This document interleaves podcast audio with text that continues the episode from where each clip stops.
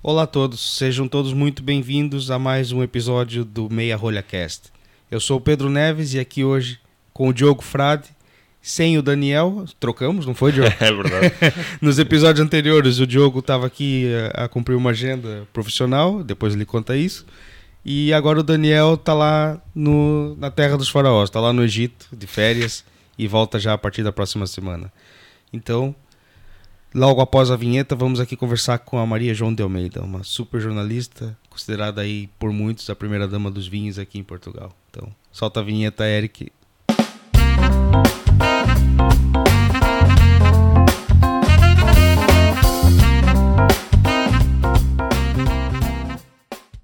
Olá novamente. Então, já depois aqui da vinheta, com a ilustríssima Maria João de Almeida sentada já aqui à mesa conosco, Maria, muito obrigado por ter aceito esse convite, por estar aqui conosco.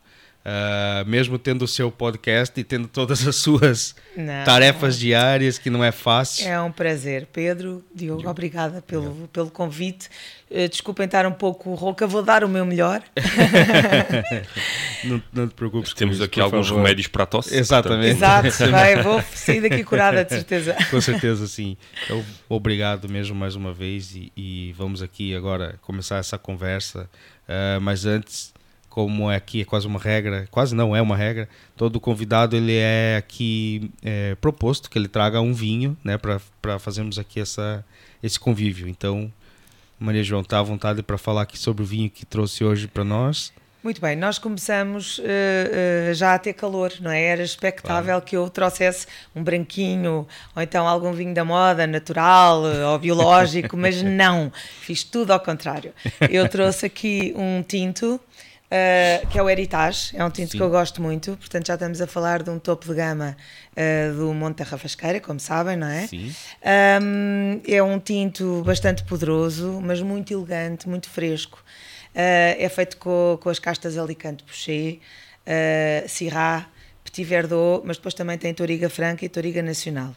Embora eu seja muito adepta das castas portuguesas, eh, eu, eu, trouxe, eu trouxe este vinho exatamente uh, porque uh, dentro daquilo uh, que existe no Alentejo, com castas estrangeiras e portuguesas, com essa junção, para mim é, é dos vinhos mais elegantes. E depois também o próprio rótulo é preto e não é daqueles chamativos. Uh, hoje em dia fazem-se rótulos lindíssimos, Exato. sem dúvida, mas este é muito sóbrio uh, e tem muita elegância.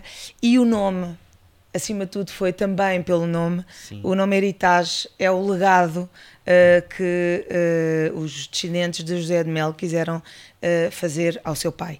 E, um, e o legado do vinho é uma coisa muito importante em Portugal. A maioria das histórias que eu faço a nível jornalístico é de alguma herança deixada ou pelo avô, ou pelo pai, ou por algum tio, alguém familiar que deixou ou marcou alguém com o seu vinho. E isso é a história de Portugal e dos portugueses. E daí também eu querer trazer pelo nome, Heritage. Claro. É um legado, é herança. Claro que sim, boa. A gente só vai deixar aqui para o Eric poder dar um close no rótulo, para o pessoal aí de casa que está acompanhando olhar esse rótulo Já agora, maravilhoso. Onde é que podemos encontrar este vinho se as pessoas lá em casa quiserem? É eu, eu, penso que será acima de tudo nas garrafeiras e no canal Oreca, não é? Portanto, não, não é um vinho de supermercado, longe disso. Uh, é um vinho topo de gama, só feito em anos excepcionais. Uh, este eu creio que é de 2017. Exatamente. Portanto, ele, ele estagia sempre uh, uns meses em barrica. Antes de ser engarrafado, depois espera-se um bocadinho antes de sair, sair para o mercado e, portanto, eu penso que é a última colheita. É. E só se encontra realmente em garrafeiras. Boa, boa. boa. E, é, e é mesmo um rótulo elegantíssimo. Né? Esse é dourado elegante, em é relevo super. é mesmo uma coisa impressionante. Olha, eu digo na brincadeira que eu sou a mulher anti-marketing. Eu, eu antigamente, quando comecei a estudar vinho na década de 90, vocês uh, ainda eram uns miúdos, um, eu, eu lembro-me que os rótulos, uh, a sua, a, na sua maioria, não tinham graça nenhuma. Alguns eram mesmo horríveis. Então havia uns vinhos do Dão, que era o que havia a nível tintos. Uh, Dão e da Bairrada, falando de vinhos tintos, por exemplo, estamos a falar de tintos, que eram mesmo feios. E, só com a Revolução Vitivinícola, a partir da década de 80, 90, é que começaram a surgir novos produtores, novos rótulos e começou-se a dar importância à imagem que era uma coisa que antigamente não, não existia. Não existia. Sim, sim. E, e, isso foi muito importante, porque também é bom termos sim. rótulos bonitos elegantes e chamativos. Mas hoje em dia também acho que se caiu às vezes num exagero. E às vezes são, são cores berrantes demais. Já é um rótulo feito para o marketing e não um rótulo para ser bonito. Eu... E então, por isso é que eu acho e, também e... que a sobriedade tem que ser compensada. Sim, eu, eu, às, vezes, às vezes brinco que às vezes vejo rótulos de, de vinho que parecem é carnaval.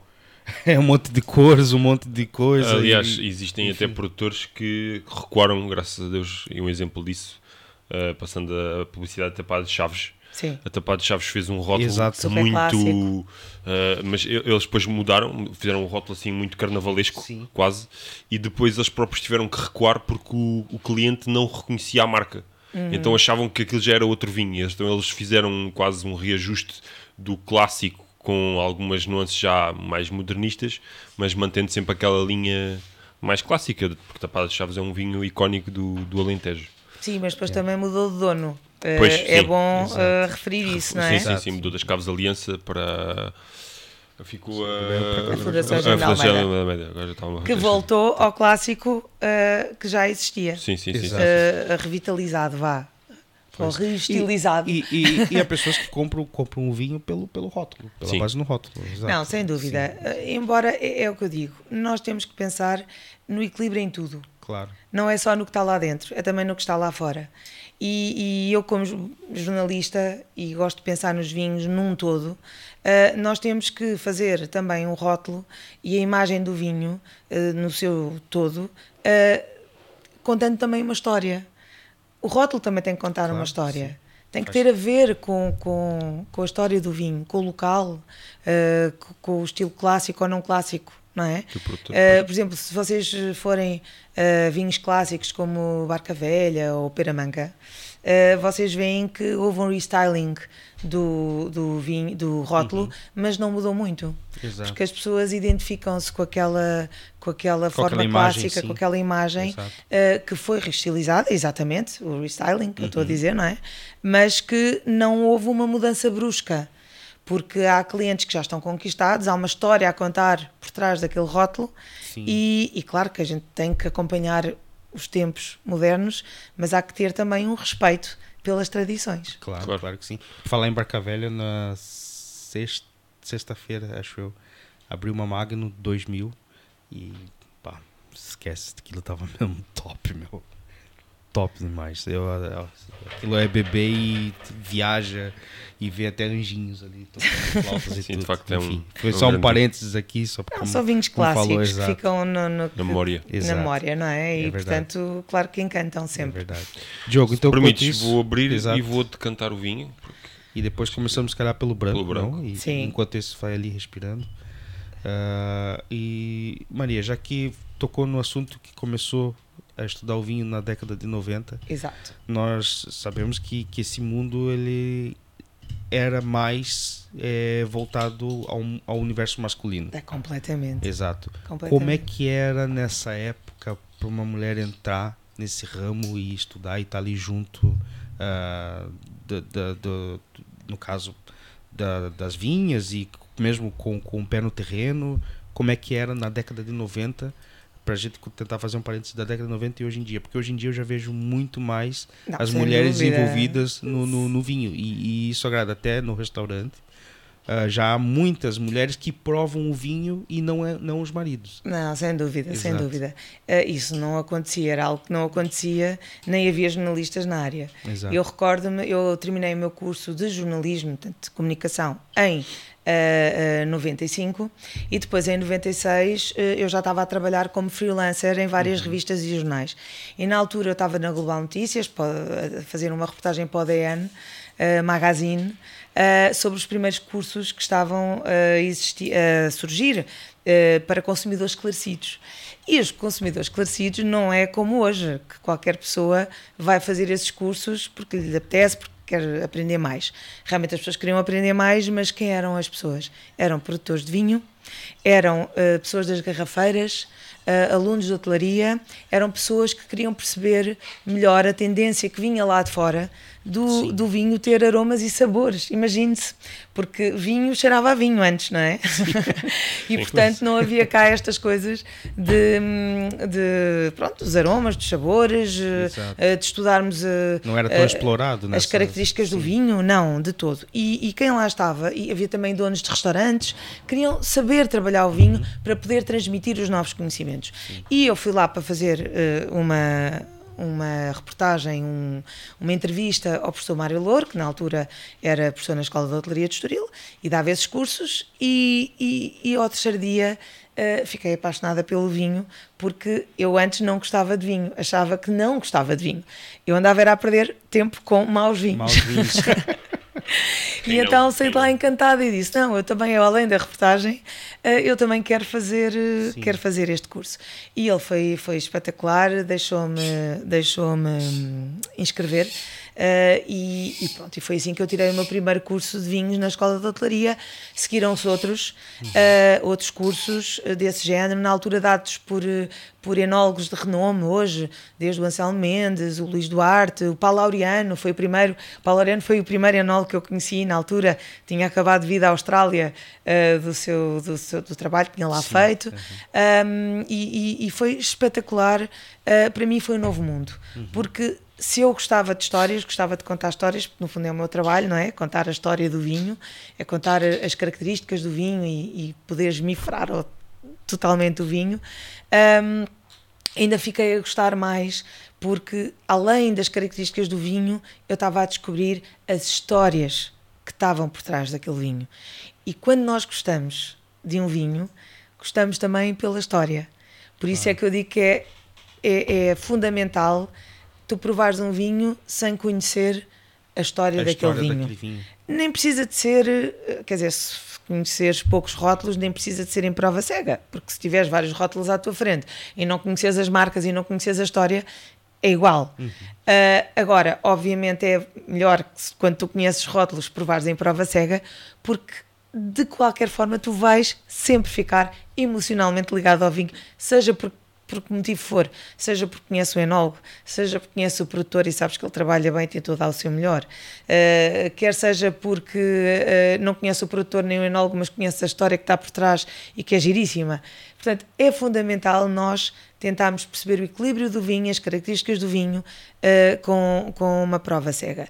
E depois, um bocadinho mais à frente, aí, quando tu estás já a trabalhar a outro nível, já podes fazer isso já podes pois. fazer isso, deixaste de ser tão lírica, um, eh, mas eh, o, o que importa mesmo é o equilíbrio do vinho, é saber se ele se posiciona numa entrada de gama, numa média gama ou num topo hum, de gama, é saber se aquele vinho serve determinado fim e pronto. E, e aí já, já, mas aí tens que provar muitos vinhos. É preciso, para nós podermos falar sobre um vinho, é preciso estudar muito e é preciso provar muito. E hoje em dia eu considero que não se estuda muito o vinho. As pessoas começam a provar vinho, começam a falar sobre vinho e não estudam ou não provam tanto como deveriam ou provar. Te, ou tecnicamente, não é? Fazer uma prova mais mesmo técnica naquela questão de estudar o, o que está o que tá, que tá sendo provado. É, é que por... muita gente só simplesmente põe o vinho tá ali em, geralmente é em convívios ou assim prova prova prova mas não tem aquela aquela, aquela, aquele estudo mesmo. E assim, toda aquela... a gente eh, come e bebe e Exato. acham que é fácil. Exato. Não é fácil. É verdade. É preciso alguma bagagem. Eu comecei, lá está, eh, na altura, como vos disse, eu era freelancer, depois uh, trabalhei na TVI durante uns tempos, durante dois anos e meio, e depois entrei e fui para o Expresso, porque eu gostava era de, da palavra escrita, eu não, não, não era muito de fazia tudo na televisão e sei a técnica, mas eu gosto é de escrever e de me concentrar e não estar preocupada se vou fazer beicinho ou se vou, ou se vou não. É eu queria a palavra escrita e, e, e, estar era pronto eh, preocupada com, com a investigação e com, com, com a forma de, de escrever de uma forma simples porque como vocês sabem o vinho também tem uma linguagem muito, técnica. técnica. Exato. eu queria aproximar o mais possível as pessoas. E, e um da... dos fatores de nós termos criado o podcast foi, foi justamente foi para desmistificar essa parte técnica e fazer chegar ao maior número de pessoas possível o, o, a cultura vínica, o mundo dos vinhos. Não, então, e fizeram muitíssimo bem, sim. porque é isso que as pessoas procuram, não é? Hoje em dia já tem muita informação, no meu tempo não existia essa informação. Exato. E foi isso que eu pensei enquanto jornalista. Agora, vocês imaginem o que é ir ao meu primeiro evento, chegar lá e só ver homens, homens altos, com ar imponente, barbudos, com ar de respeito, e eu pensar, meu Deus, porque é que eles estão assim a olhar para mim, não é? Eu brinco um bocadinho com isto, porque na verdade não aconteceu isso uma vez, aconteceu várias vezes, Sim. e depois a certa altura eles começaram-se a habituar. Claro. Para mim, como jornalista, como vocês calculam, era normal eu, eu, eu, trabalhar em várias áreas. Eu contava histórias, de, eu era generalista, não era só uhum. de vinhos. E portanto eu, eu ia a muitos sítios onde havia homens e mulheres. Para mim, havia homens e mulheres em todas as profissões. Portanto, para mim não era estranho. Quando cheguei a esses uhum. eventos e comecei a ver só homens, Sim. a única vantagem que eu tinha era ir à casa de banho e não haver fila.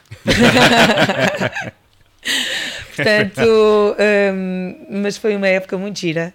Uh, é certo que houve alguma desconfiança. Eu antigamente dizia, não, não havia, eles trataram bem. Trataram, claro que trataram bem, não me trataram mal. Porque eu também, a pessoa também está na, na, na própria pessoa não deixar que, claro. se, que se trate mal mas obviamente estranharam, estranharam e foi um pouco difícil porque é um mundo muito muito objetivo, uh, já com muitas uh, muitas um, enfim, características é uh, masculinas, mas depois a coisa foi-se conquistando e hoje em dia, caramba, há jornalistas, há enólogas, há, há comerciais, há produtoras, há tanta coisa e Sim. bem feita pela mão feminina que eu só tenho é que me orgulhar e, e, pensar que, que fiz parte desse crescimento e sinto muito privilegiada de ter conseguido se ingrar neste, neste mundo, sendo que acho que também estou sempre a aprender. Não acho nunca. É, o processo de aprendizagem é eterno, né? não, não, dá nunca para dizer que já, já sabe, já tudo, sabe Sempre, sempre aprende qualquer coisinha. Não, e por aí é que eu estava a dizer que, por exemplo, quando, só quando entrei no Expresso e já ia com 6, 8 anos de bagagem de vinho, Sim é que eu me aventurei a, a ter a minha primeira página um, de vinhos uhum. uh, no Expresso. Uh, aliás, nem era só de vinhos, era uma coisa chamada Mordomias, em que eu escrevia sobre uh, vinhos, gastronomia, uh, charutos e whiskies. Olha. E então, na altura estava super na moda os whiskies, havia uma moda ainda incrível. Se podia, ainda se podia fumar nos restaurantes nessa altura. Ainda se podia, depois deixou, passado um, um tempo, deixou mas realmente foi uma época em que os charutos uh, davam muito que falar, os whiskies também.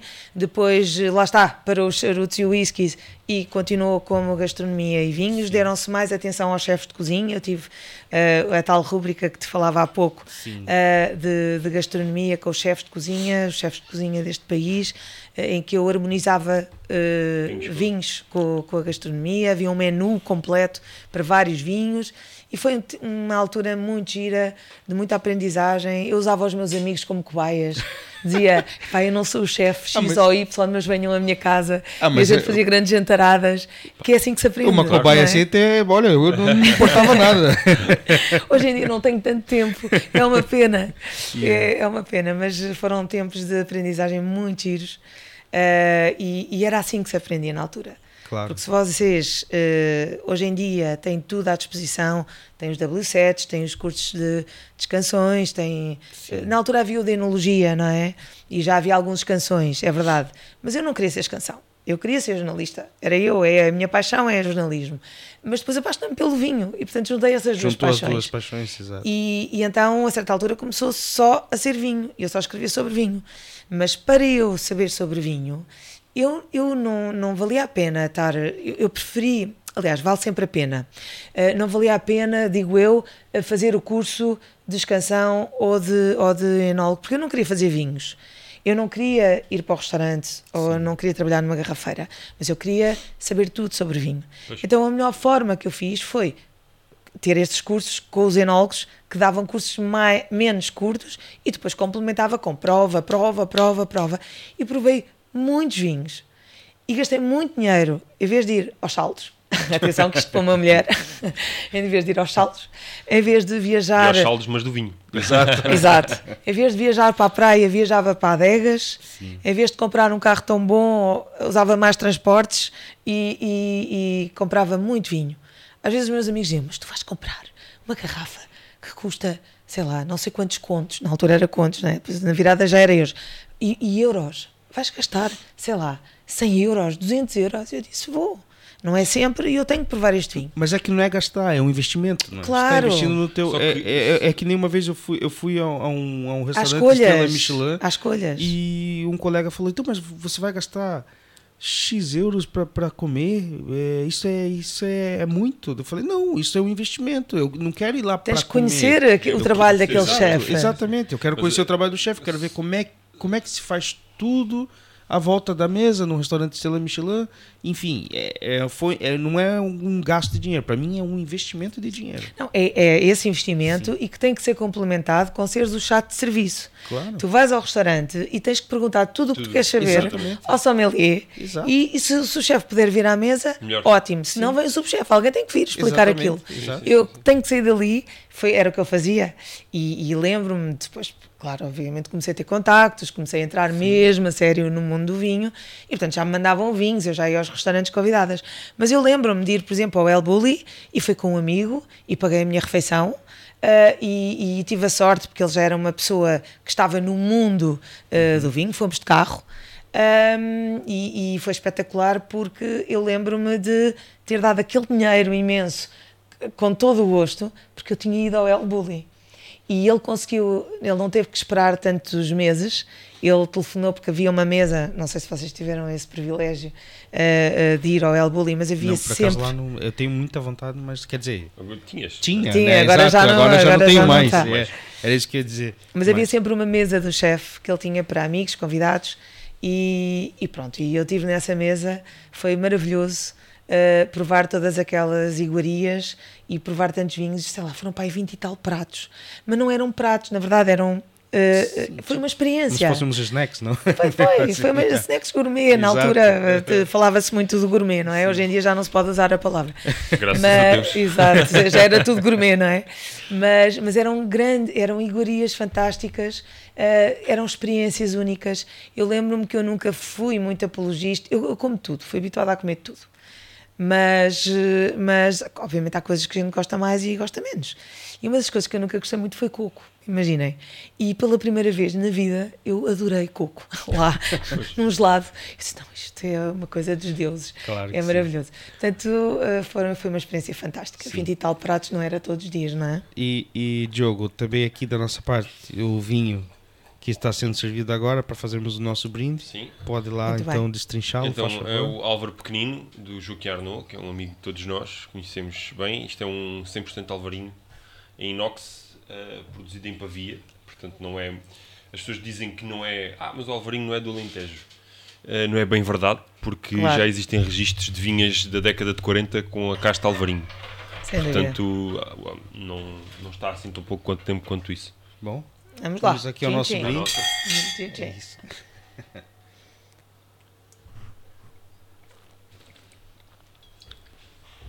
O Alvarinho, sim senhora. Já não vejo o Joaquim há imenso tempo. Não sei se ele está a ouvir. Joaquim, olá. Ele, ele, Já estou com saudades tuas. eu ainda me lembro do Joaquim ir, ir. Eu tinha na altura um escritório ali ao pé de Santa Apolónia e lembro dele chegar lá com os dois primeiros vinhos dele. Sim. E, e, foi muito giro porque é sempre, ele não me disse nada sobre os vinhos, ele tinha acabado de lançar, portanto eu não sabia nada, lá está, e, e ele também não me disse nada. Só falou de, lá está, da história dele, uh, de vida, da, da família, e, hum, e recordo-me de ter provado os vinhos, de, de ter depois ligado e ter escrito sobre os vinhos e de dizer, olha, este é mais assim, este é mais assado, e lá, oh, que tão giro, era isso mesmo e tal. Foi muito engraçado. E ficámos amigos. Já não vejo há algum tempo, Sim. mas qualquer dia tenho que, que, é. rever. E não conhecia este, este vinho. Ele tem ele... que ser mais organizado e mandar-me. ele, ele gravou conosco aqui um, desculpa, um episódio, já faz uh, duas semanas, duas semanas, né? Acho eu, exatamente. E foi, pá, é um, é um tipo divertidíssimo. Com imensas Teve aqui a contar, a história E foi, foi mesmo um episódio muito. muito Aconselhamos a ir ver. Que, Exatamente, para já. Eu vou, já vos prometi, eu vou tirar meio-dia para ver não sei quantos podcasts. Por favor. Mas para quem não viu ainda também do Joaquim Arnaud, pode ir lá que, que vai estar. Tá, vai tá, não vai perder tempo. É um investimento que ele também contou aqui boas histórias. Enfim. Bom. Não, eu dou-vos os parabéns e não disse isso e queria dizer. Dou-vos os parabéns porque hum, uh, cada vez mais temos que desmistificar o vinho. Sim. Temos que, que quanto mais falarmos eh, mais estamos a informar. No meu tempo não existia isto, é horrível dizer no meu tempo, mas não foi há muito tempo, mas a verdade é que não existiam nada. E hoje em dia as pessoas têm acesso aos podcasts, a artigos que se façam na net. Não, exato. Uh, atenção, revistas. também tem que saber o que é que se procura na net, que também é muita porcaria. É verdade. É verdade. tem, tem que saber o que é que se vai buscar. Mas a verdade é que quando há pessoas como vocês que têm conhecimento na matéria, é muito bom uh, poderem falar e, e e distribuir esta palavra do vinho para que mais pessoas possam uh, apreciar. E, e, a Maria falou do, da, da questão dela com, com vinhos e gastronomia e eu, está aqui, não sei se o Eric pode dar aqui um close, comprei esse livro há algum tempo atrás, porque eu já disse a vocês aqui no episódio zero que quando eu vim para Portugal, a minha ideia era trabalhar na cozinha, era ser cozinheiro.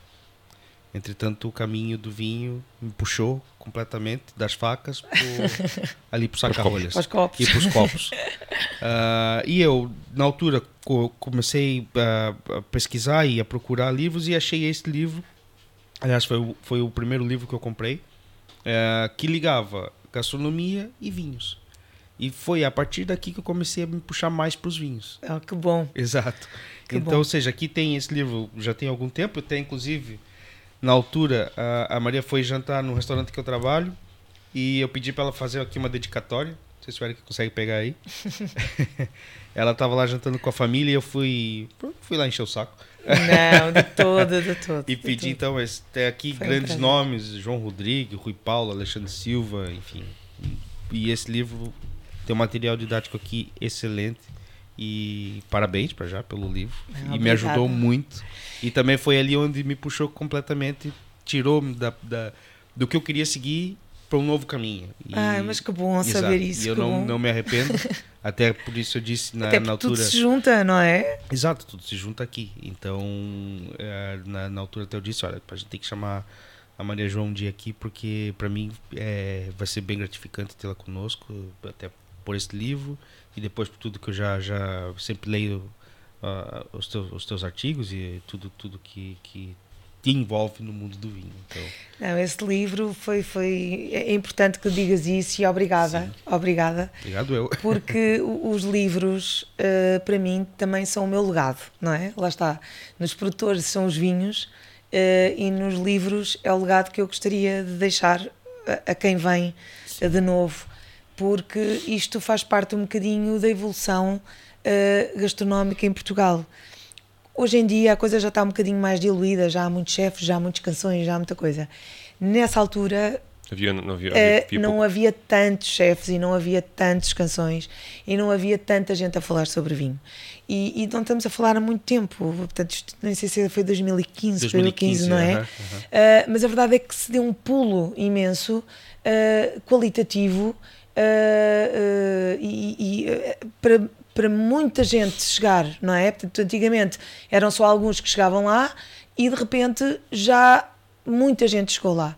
E isso é muito bom, porque isso quer dizer que a nível médio vamos ter uma qualidade muito melhor. Antigamente eu posso vos dizer que a gente podia ir, por exemplo, à Baixa de Lisboa e comia-se pessimamente.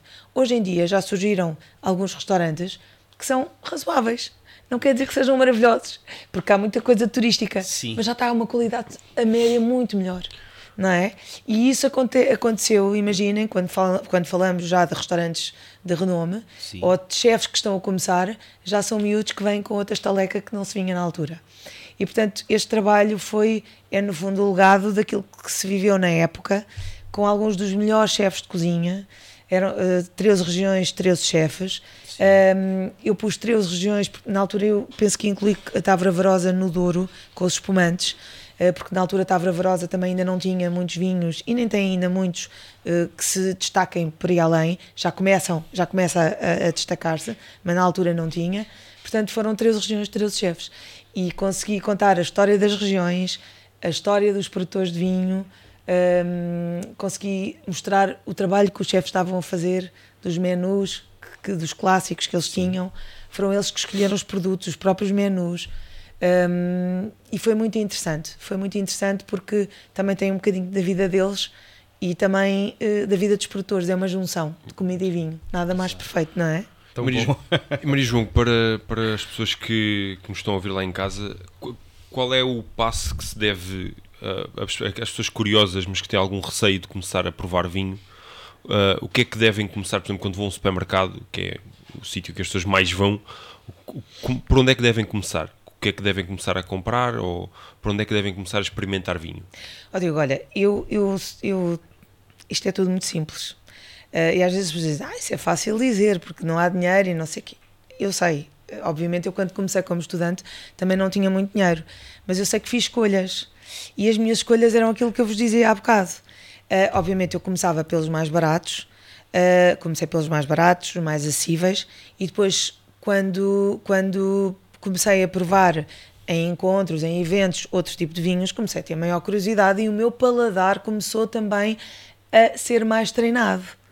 Porque às vezes as pessoas querem começar por um vinho de alta gama e depois, quando o provam, não sabem apreciar. Não conseguem chegar lá, não é? Não conseguem. Isso acontece com certeza, até com amigos ou família que não têm ligados ao vinho. E vocês, por exemplo, querem oferecer o melhor que têm lá em casa e dão um topo de gama.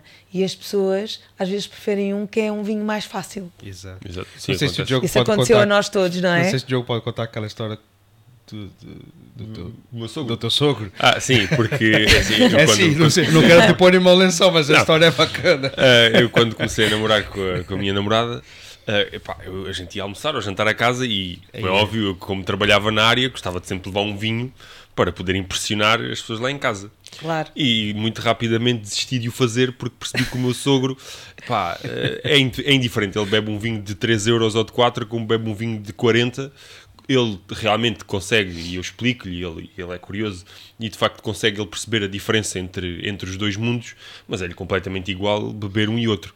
Para mim já não, não é, não é para uh, fazer-me esquisito, mas é, é aquilo que estavas a dizer há bocado. O nosso paladar começa a ficar vale um pouco treinado. É melhor beber água exatamente, quando é mau. É verdade. É? Às vezes nem, tem, nem, nem, é o facto de ser mau. Para mim, eh, como uh, ao trabalhar na área, uh, constantemente a provar vinhos, Uh, já quando, quando quero beber em, em, um ambiente social, eu quero experimentar uma coisa nova. Claro. Se é para beber por beber, já não, já não, é, já não me traz prazer. Não, Gosto... Quando o vinho é desequilibrado, não dá prazer nenhum e se estás habituado a isso, não, não vale a pena insistir.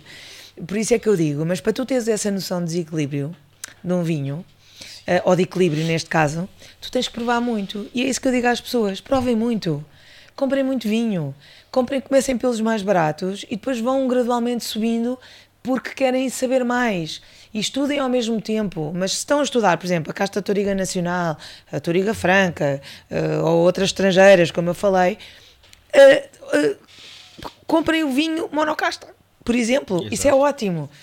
Eu lembro-me na altura, na década de 90, havia muita moda dos monocastas. Junto, dos monocastas. Hoje em dia continua, mas vocês não imaginam o que, é que era na altura. Era só mas monocastas no mercado. Hoje são muito menos, não? Assim, É assim, há produtores que continuam a fazer. Na altura, o que era moda yeah. era o, o, vinho português, para ser mais visível a nível internacional, junta, os produtores juntavam muito os, as castas portuguesas com castas estrangeiras. Por exemplo. Cabernet Sauvignon uh, ia muito. Exato. Syrah. Cabernet Sauvignon com Toriga Nacional, uh, Chardonnay com Arinto. Uh, estão a perceber? Portanto, eram, juntava-se muito, que era para na exportação as pessoas. Ah, tem Chardonnay. Chardonnay ah, mas tem aqui uma casta esquisita. Ah, é uma casta portuguesa e tal. E começou a haver essa moda. Também começou a haver os monocastas para cá. Porquê? Porque, ah, uh, tu vais à França, obviamente podes pedir um, um sei lá, um vinho pelo nome, mas era muito moda. Ah, dê-me aí um Chardonnay, dê-me aí um Sauvignon Blanc. não é? Pedia-se pela casta. Mas, mas até Portanto, hoje ainda os estrangeiros, quando pedem vão muito, sim, sim, sim, pedem assim, só que depois, quero um Sauvignon Blanc, quero um Chardonnay. Sim, só que depois é aquela coisa de perceber qual é o estilo. Porque... Exato. Sim, Exatamente. mas isso é uma, foi uma tendência que veio de fora, sim. ok? Mas depois, obviamente, quando tu estás a falar de pessoas já mais entendidas, obviamente já falamos de nomes, já falamos de castas, já falamos de regiões, já falamos de enólogos, já falamos de canções, já falamos de muita coisa, não é? Uh, e de produtores, não, não, não é uma coisa tão. Olha, dê-me um Chardonnay. E são todos é iguais. tão subjetivo. Pois, exato, não, não é? Não, não mesmo. Uh, portanto, mas para a gente ter esta conversa com as pessoas, uh, com os vossos clientes, com, ou até entre nós, nós temos que saber mais e temos que provar mais e temos que ter noção do que é que é bom e também do que é que é mau. Sim, ou, sim. ou pelo menos desequilibrado. Que é, é, é, hoje em dia, maus vinhos, só se for tipo mesmo assim, daqueles muito rascas de e, pacote. E, e, Maria João, quando estás a. Qualquer coisa assim desse género. Porque... Quando estás a provar vinhos, acontece tu saberes que o vinho é bom e não gostares? Porque a mim, também, a mim acontece-me. Sim. Que é, sim. Eu, eu não é. gosto do vinho, sei que ele está bem feito. Pronto, exato. Mas eu não aprecio. Mas como sim. assim? Tipo, por exemplo, o perfil do vinho? Sim, assim? por exemplo, imagina, eu provo o vinho, não encontro defeitos, sim. mas no meu gosto pessoal não, não, me agrada. Não agrada. Ou seja, sim, não é uma sim. coisa que me dá prazer beber, apesar de eu saber que ele está bem feito. Não, e é uma coisa muito interessante, que é, por exemplo, às vezes estás em concursos internacionais ou nacionais e às vezes és capaz de dar uma nota maior a um vinho que não gostas tanto do que a um vinho que se calhar tem alguma aresta e que tu gostas mais porque tenha feito, por exemplo, por uma casta que tu gostas mais. Uh, e às vezes dás uma nota um bocadinho maior, uh, um ponto, dois pontos, uh, mais àquele outro vinho que tu sabes que está ali todo certinho e equilibrado e tal, mas por acaso pode ser uma casta que tu não gostes tanto. Não gosta tanto. Ou, pronto, isso acontece. Uhum. ou então, por exemplo, ser um estilo de vinho que tu não gostas. E posso dizer sem problemas nenhums. Por exemplo, eu não sou muito adepta do vinhão. É um vinho que eu só bebo quando vou comer, comer lampreia uh, e geladinho, até se for preciso na malga, não há problema nenhum, porque é um, um vinho que, que é difícil, uh, que já é bem trabalhado hoje em dia. Uh, tens, por exemplo, enólogos como Anselmo Mendes ou o Soalheiro que já estão a trabalhar uhum. o, o vinho muito bem, aos quais eu já dei ótimas notas. Uh, mas depois há vinhos que ainda não estão nesse equilíbrio e há vinhos rústicos que ainda são muito agressivos ao paladar. Uh, e a própria casta vinhão, nos vinhos verdes, eu não gosto, coisa que não acontece, por exemplo, no Douro. Eu gosto muito de Sousão como tu sabes, é sinónimo. Sim, sim, sim. E Suzão é uma casta que, se for muito bem trabalhada, embora seja uma casta poderosa, pode ser uma casta muitíssimo boa, como por exemplo, já que podemos estar aqui a falar de marcas, o Valado tem um ótimo era justamente o que eu ia falar. É um dos melhores, é um dos melhores. Era mesmo que eu ia falar. É um dos melhores. Mas, por exemplo... É unânime, não é? Esse Souzão da Quinta do Valado. Não, é Acho que é, uma, é muito é bom. Muitíssimo é muito Aliás, os monocastas deles, tanto o Toriga Nacional, o Souzão, são todos, são muito uh, corretos, são vinhos muito, muito, muito bem feitos. Mas é um vinho que impressiona, porque é uma casta muito. Eh, para já é uma casta tintureira, logo aí é mais estruturada. E depois uh, é, é, é, hum, é, uma casta eh, que no paladar a gente sente logo os taninhos, não é? Se não for bem Sim. trabalhada, se não soubermos trabalhá-la, se não tivermos tanta extração, não é? Se há ali uns truques que a gente pode fazer, é preciso trabalhar a casta. E, e, no passado ela não era trabalhada, daí se calhar eu não gostar tanto. Hoje em dia, nos vinhos verdes, eu já provo alguns uh, vinhões mais engraçados. Os produtores já estão a saber uh, uh, fazer, trabalhar a casta de uma forma muito mais interessante, mas ainda não é ali o terroir, não é? O facto dela ser uma casta mais vegetal ali e mais frutada no Douro, se calhar, não é? Mais uhum. frutada e, e ali é uma coisa mais vegetal, agride mais o paladar, tem um certo amargor. Tanto, tanto que se, uh, o perfect serve do vinho é, é beber o vinho tinto ou, ou à temperatura do branco. Temperatura do branco, Sim. Que é um vinho tinto para ser beber mais fresco. Sim, não, eu, sim. eu, também pessoalmente também não aprecio. Uh, mas, uh, mas sim, já existem algumas coisas uh, a se provar. Eu provei, acho, eu o provei, por acaso, sim. acho que tem. agora, se não estiver a dizer uma asneira, com o Joaquim que me perdoou. Que vergonha, que eu... ele falou aqui que você é o embaixador dele. mas ele deu-me a provar um tinto da região dos vinhos verdes. Pois. E era muito bom. Não, claro. Não sei se era, se era vinhão, uh, mas uh, era capaz porque ele é, não, é pessoa Nós nunca podemos dizer que não gostamos de determinado tipo de vinho. Sim. Porque depois há sempre um vinho daquela casta, ou daquele produtor, ou daquela região que te vai impressionar. Não é? Uh, é o que eu te estava a dizer. Eu já provei alguns vinhões que valem a pena. Mas se eu tiver que escolher um vinhão, não o vou escolher. Claro, não é? Claro. E eu também hoje em dia já me dou ao direito de repetir de vez em quando um vinho. Antigamente não, antigamente era todos os dias, mas todos os dias, quase dia sim, dia não, eu provo um vinho diferente. Um vinho diferente. Quando estamos a falar mais daquelas refeições de todos os dias, e às vezes me apetece um ou outro vinho, e se eu tenho em casa, uh, eu, eu, eu mas é regra. repito. Não há refeição mas, sem vinho. Uh, não, sim, sim. Não. Quer dizer, ao almoço não costumo beber vinho porque sou um bocado acelerada. e fico um bocado mais calma. Sim. E é isso que me gosto também no vinho. Eu bebo um copo, dois copos de vinho, fico na mesma, mas fico muito mais relaxado. Mais relaxado, sim. E, e, e quando à hora do almoço, obviamente tenho, tenho almoços de trabalho uh, e nunca bebo muito. Geralmente bebo um golinho, dois golinhos. Uh, provo uh, acima de tudo e faço à mesa, uh, bochecho à mesa porque entre nós é perdoável, não é? Sim, é verdade. Aqui não, não estamos a beber uh, uh, muitas quantidades, mas na verdade, quando são, por exemplo, quando um produtor nos convida para almoçar e são cinco vinhos, imaginam com certeza que não vou beber os vinhos todos, não é? Posso beber um golinho de cada vinho, o que já dá um copinho, não é? E depois o resto é tudo buchar tecnicamente e ver como é que ele é, quais são as suas características. Eu vou, eu, vou, eu, vou, eu vou confessar uma coisa que no última, na última gravação que tivemos aqui, eu já saí, de, nem sei como é que eu fui para casa. Ah, eu tava, eu, tava, eu tava de carona. Que foram três, gravamos três episódios, mas quem não sabe em casa, o programa ele é gravado. Então, claro. no, no, no, no domingo, no, na segunda de, que gravamos, acho que foi umas duas segundas atrás, gravamos três episódios. E sendo que no primeiro foram três garrafas de vinho. Foi, pois, pois. E geralmente são duas. Uh, e depois mais duas e mais duas. Ah, mas também então... eram muitos, não é? nós às vezes pensamos, e nós também temos aquela, aquela máxima de beber com moderação, não é? Sim, claro, claro. É a prova, né? não é? Pronto, mas, mas na verdade, nós às vezes pensamos, ah, beste duas garrafas, três, com os amigos e tal. Claro que o melhor é a gente beber pouco, não é? Pouco, uh, mas estamos a falar de 0,75 centilitros. Uh, tu de repente, e, e, digo isto sem problemas nenhums, por exemplo, chegas a casa um dia uh, que te apetece cozinhar, porque não é todos os dias, não é? Apetece cozinhar. Então abres logo uma garrafa quando estás a, ali ó, a cozinhar, não é? Bebes um copinho enquanto estás a cozinhar. Depois vais e, e estás a a jantar, tens a entrada, uma entradinha ou duas entradinhas, vais conversando com as pessoas e tal, com os teus amigos e tal. Depois vais e bebes mais um bocadinho durante o jantar. Sim. E depois acaba o jantar, ainda pegas no copo e vais para o sofá conversar com os teus amigos e copo na mão. E de repente, parecendo que não, uh, claro que estiveste a comer e, e, e, portanto aquilo tudo absorveu e não claro, vais sair, claro. e de repente bebeste uma garrafa, não é? Sim. Ou quase uma garrafa. Uh, agora, depende, temos é que ser responsáveis. Não podemos ir uh, guiar, não podemos uh, estar a fazer coisas com Sim. precisão se bebemos um bocadinho é, mas mais, mas eu, quem não? Mas não eu, é? eu confesso que na altura. o Uber, portanto, agora hoje em dia já. mas eu confesso que na, na, altura que eu tirei o curso de descansão, eu já, já disse isso até e, e tenho vergonha, mas pronto, já passou. eu fazia, a escola onde eu fazia o curso era 90 km de distância da minha casa. Ui, pois. Era em uma outra cidade. Tens de ter cuidado. Exato. Em termos de distância, isso no Brasil não é nada, né? Sim. 300, é 90 quilômetros. É, então, ou seja, eu fazia 90 para ir, 90 para voltar, 180 km por dia. Só que na ida eu ia vidros do carro todos para baixo. Claro.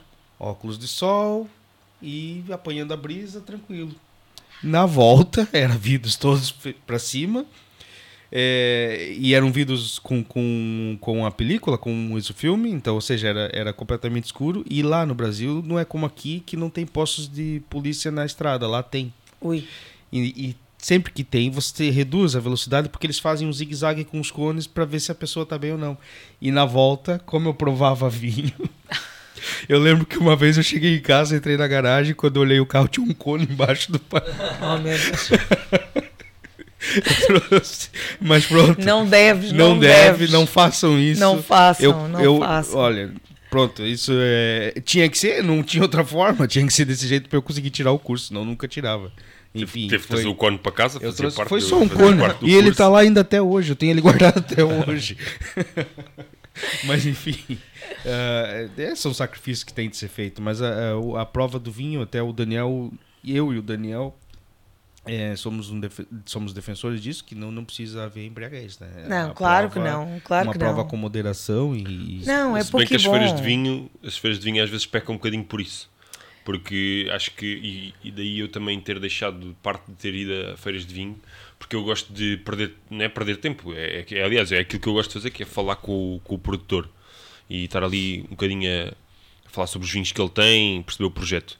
E as feiras de vinho acho que deixaram de permitir isso, porque as pessoas já vão muitas para a feira de vinho já para encher o copo. Não, e até os próprios produtores se queixam. Tipo, depende do tipo de feiras. Ou seja, quando nós falamos de, desse tipo de feiras uh, em que as pessoas querem beber, bem, cada um sabe o que faz, mas uh, a verdade, por um lado, é, é, é mau porque há pessoas que abusam. Por outro lado, é bom porque há pessoas que tiram partido disso para provar mais vinhos. Mas também, uma pessoa que não esteja muito treinada, vai para lá, prova 10 vinhos, 20 no máximo, e já está com a boca encortiçada. Quer dizer, Verdade. Epá, eu acho que as pessoas tem mesmo é que comprar vinho. É, voltamos ao mesmo. Exato. Claro que é ótimo se puder ir a eventos, se puder ir a essas farinhas, uh, provar vinhos e tudo mais. Mas tem é que comprar vinho, porque é em casa, com calma. Vocês acham que é com aquele barulho todo que está na feira, com aquela. Com, com, com aquela pressa, às vezes. Com a pressa, eh, de ir de, de stand em stand para provar vinhos que se vai aprender alguma coisa. Não. As pessoas têm que ter disponibilidade. E depois há aquelas feiras que são para o público e há as feiras que são profissionais, às quais eles não têm acesso. É nessas feiras que as pessoas aprendem, aprenderiam mais, não é? Chegam lá, perguntam a casta e como é que fizeram a vinificação uh, e qual é, sei lá, perguntar sobre temperaturas, sobre Aquilo, tudo e mais alguma coisa. Na feira você tem aquele contato direto com o produtor, não é? Então... Bem, mais ou menos, não é? Porque às vezes também. Às vezes, às vezes está lá um comercial. É, é, pronto, está lá o comercial ou às vezes até eh, está lá um promotor, porque lá lá está, essas feiras hoje em dia que existem uh, e que, que, promovem o vinho, promovem junto do público em geral. Pá, tem, o seu, tem o seu papel, atenção, tem o seu papel, mas não é, para mim, não é o melhor sítio para aprender. E eu deixei de ir mesmo quando eu vejo um vinho que, que quero provar das duas uma, vou comprar porque não conheço o produtor, que já começa a ver. Antigamente eu conhecia os produtores todos. Era fácil. Hoje em dia já há uma carrada de marcas e produtores que surgiram nos últimos anos e que é impossível tu conheceres todos. Então, das duas, uma, ou para não me ter que me chatear, vou eu comprar o vinho e tiro as minhas conclusões e não tenho nenhuma obrigação. Sim. Ou então quero mesmo escrever sobre o vinho, sei lá, porque alguns colegas já me disseram: Olha, aquele vinho é bom, já provaste e tal. Então, olha que bom, então deixa-me também cá ver. Claro que nunca tenho a obrigação de escrever, mas já peço para, ao produtor para: Olha, mande-me o vinho, quero mais coisas, quero a ficha técnica, quero, quero Sim, perceber tudo, é? a história, Sim. quero falar com ele, não é? Portanto, é bom para poder um, perceber melhor. E, e, tu que assististe a, a, essa evolução, tu achas que né, os restaurantes também se tornaram mais. As cartas de vinhos dos restaurantes tornaram-se mais interessantes com o passar do tempo? Muito mais, muito mais. É. Uh, eu recordo-me que antigamente uh, restaurantes com as canções eram pouquíssimos. Hoje em dia já temos muito mais, embora ainda haja muito trabalho por fazer. Uh, eu recordo-me, eu antigamente tinha uma, uma malinha de copos, almofadada, uh, e andava sempre com a malinha porque havia muitos restaurantes que não tinham copos decentes. E às vezes eu via um vinho que era ótimo, eles já tinham ótimas cartas, mas não tinham, por exemplo, copos. Isso já é um trabalho que tem em contínua evolução. Sim. Ainda há restaurantes uh, com boas cartas de vinho que não têm copos, uh, decentes ou que não têm cuidado com as temperaturas. E vocês, com certeza, também dão conta disso. Uh, mas, obviamente, se compararmos com o passado, epá, está mil vezes melhor. Quem me dera que no passado, quando eu estava a aprender. houvesse o que há hoje. Houvesse o que há hoje. E, e isto é incrível, sabes? Porque, olha, por exemplo, tenho uma história fantástica uh, no Brasil. Uh, isto em, o Alex Attal ainda nem sequer era conhecido. Uhum. Nós fomos com, com o Vitor Sobral a um, a um concurso de gastronomia uh, em Belém do Pará, um, no mercado de ver o peso. E então eu recordo-me no Brasil ainda nem sequer tinha havido a revolução vitivinícola, não é? Tá, na verdade está a começar a acontecer agora, ainda está a crescer. Sim, ele já tem algumas certa... coisas sim, interessantes comparado tem... com o passado. Sim, sim, mas agora é que está mesmo a ter aquela, aquele levante, vamos dizer assim. Pronto, mas na altura eu lembro que alguma coisa boa era os espumantes sim. e eu recordo-me que acompanhei um bocadinho essa evolução porque eu na altura colaborava com o Estado de São Paulo, o uhum. Estadão, e, e, era correspondente em Portugal para lá, sim. e então ia às vezes a eventos lá. E, e foi numa e outra, noutra vez também que fui, notei que também tinha havido essa evolução que estás a dizer. Mas, mas nessa altura não havia nada. E, e uma das coisas que mais me impressionou foi estás a ver, em Belém do Pará, nem em São Paulo, que é super rico gastronomicamente, Sim. ou Rio, não. Estamos a falar de Belém do Pará. Fui a um, a um restaurante chamado Mangal das Garças, nunca mais me esqueço. E para ir para esse restaurante, eu tinha que passar por, umas, por um pantanal, uma coisa, uma estradinha de madeira, uhum. um corredor de madeira, que, que estava Portanto, como é que se chama isso? Uma um carreira, passadiço, um passadiço, é, um passadiço de madeira sim, que estava é. sobre o pantanal. Quase que Palafita, tinha que fazer. acho que chamam, sei lá, uma coisa assim. Exatamente. Pronto, e então que tinha que afastar assim as, as plantas para passar. E quando cheguei ao, ao restaurante, era um restaurante todo envidraçado, em cima do Pantanal, numa, sob umas tacas, todo envidraçado, cheio de sommeliers, super bem fardados, com não sei quantas máquinas uh, refrigeradoras para o vinho. Ai, desculpa, já estou aqui a destruir o estudo. com não sei quantas máquinas refrigeradoras de vinho, portanto, arcas uh, frigoríficas para o vinho. E, hum, e, e, os vinhos servidos à temperatura certa e uma carta internacional de vinhos fantástica. Ouve, estou-te a falar em 2008. Olha, isto é uma grande Sei lá, imagina. Sim. 2008, talvez menos. Uh, pronto, foi quando o Alex Atala começou, começou a bombar. A, a bombar. A e eu, eu tenho uma entrevista com o Alex Atala lá no mercado de ver o peso, imagina. Ele com a, com a barba ainda pequena uhum. e eu ainda com ar em de jornalista. E, incrível como, como uh, o Brasil, por exemplo, consegue ser tão evoluído uh, quando quer, Sim. não é? Uhum. Numa altura em que não existia nada. E, e pronto, e, e aqui no, em Portugal eh, passava-se mais ou menos a mesma coisa, era um bocadinho melhor, Sim. havia mais restaurantes com mais canções e, em todo o país, uh, já havia restaurantes Michelin mas não tinha nada a ver com o que é hoje. Hoje em dia estamos numa.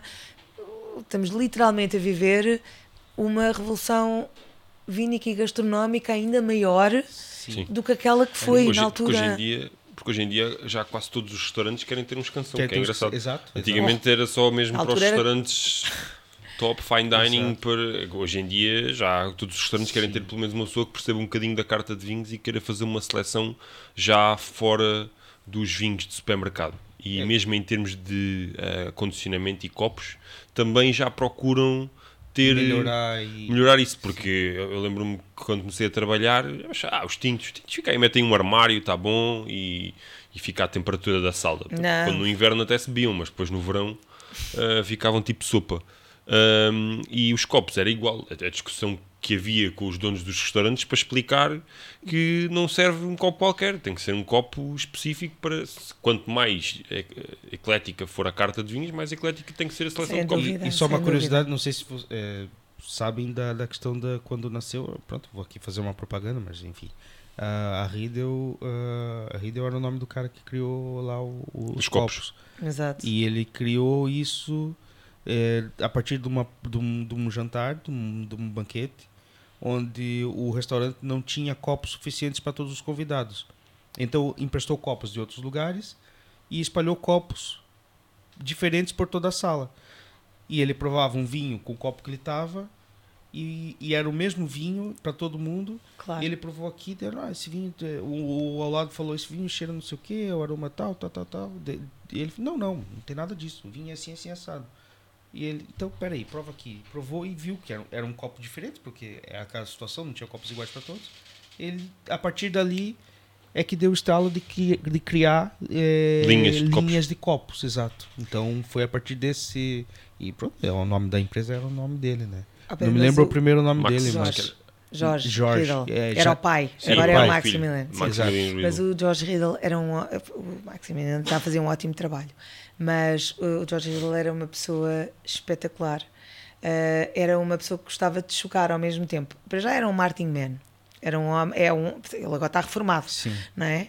Uh, reformado, já, já eu acho que, que terá já morrido, sei, já não me lembro. Não sei, não sei mesmo. Mas ele não era assim tão velho quando filho, ele teve cá. Eu sigo o filho no Instagram.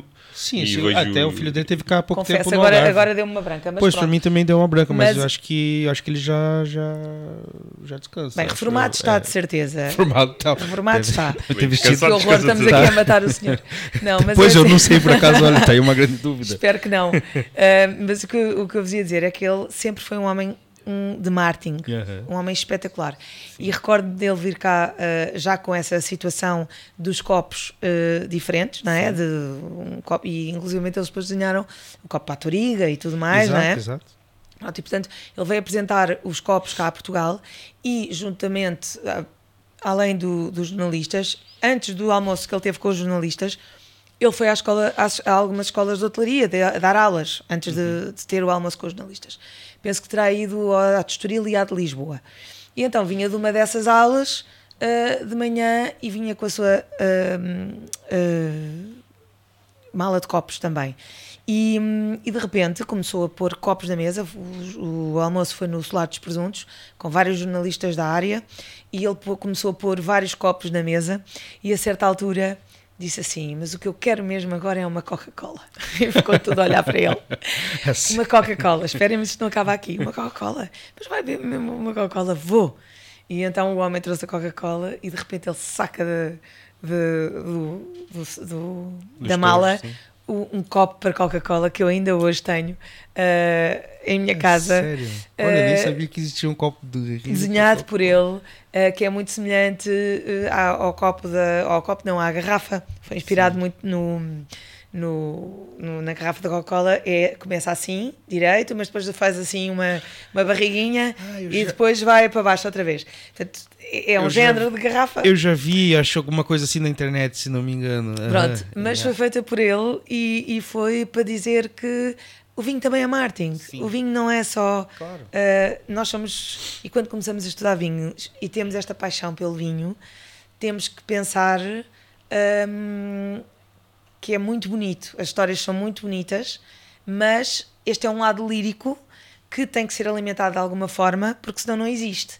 E, e o negócio do vinho é que alimenta tudo isto, não tenham dúvidas. É preciso que as pessoas, os produtores de vinho, percebam, principalmente aqueles mais pequenos, que o vinho de, de edições limitadas não pode ser só uh, uma coisa lírica e apaixonante. As pessoas também têm que saber trabalhar o vinho, têm que ver o vinho de uma forma profissional e não podem ser uh, amadores. E quando eu digo amadores, é em todos os sentidos, não é só na produção de vinho Sim. e não é só uh, nos copos ou nas temperaturas ou o modo de tratar o vinho ou tudo mais. É também na forma de promovê-lo. Vocês não imaginam quantos produtores de vinho me mandam vinhos, sei lá, às vezes sem rótulo e conversa nenhuma, mas quem é que mandou isto? Exato. Quem disse isto, isto? Isto acontecia no passado, ainda continua menos. Já mas continua. Ainda acontece até hoje. continua. Uh, pessoas que me mandam fotografias uh, tiradas pelo sobrinho ou pelo filho, não tenho nada contra, mas eu para pôr numa revista ou num site não vou usar uma claro. má fotografia. E, e eu, Maria João de Almeida, que tenho um site que escrevo para várias revistas, as revistas não vão mandar um fotógrafo para lá para cobrir um produtor de vinho. Vão para cobrir uma cena qualquer política, eh, alguma coisa de economia, alguma coisa de saúde claro. pública, não vão gastar dinheiro em, em, num, num, numa coisa que eles até consideram um lifestyle.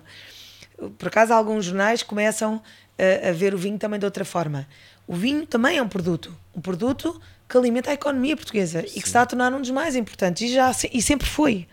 E portanto é assim que ele tem que ser visto, não é só um produto lifestyle. Sim, o vinho, o vinho tem que ser tratado com o protagonismo dele. Não com é, o protagonismo. E não é só, e não é só questão de alimentar a economia, alimenta também a cultura, é uma riqueza, é, ou enfim, são histórias, né? Cada garrafa claro. de vinho é uma história. E ela tem que ser transmitida. Exato. Eu muitas vezes só recebo a ficha técnica. Como é que eu vou saber a história do produtor?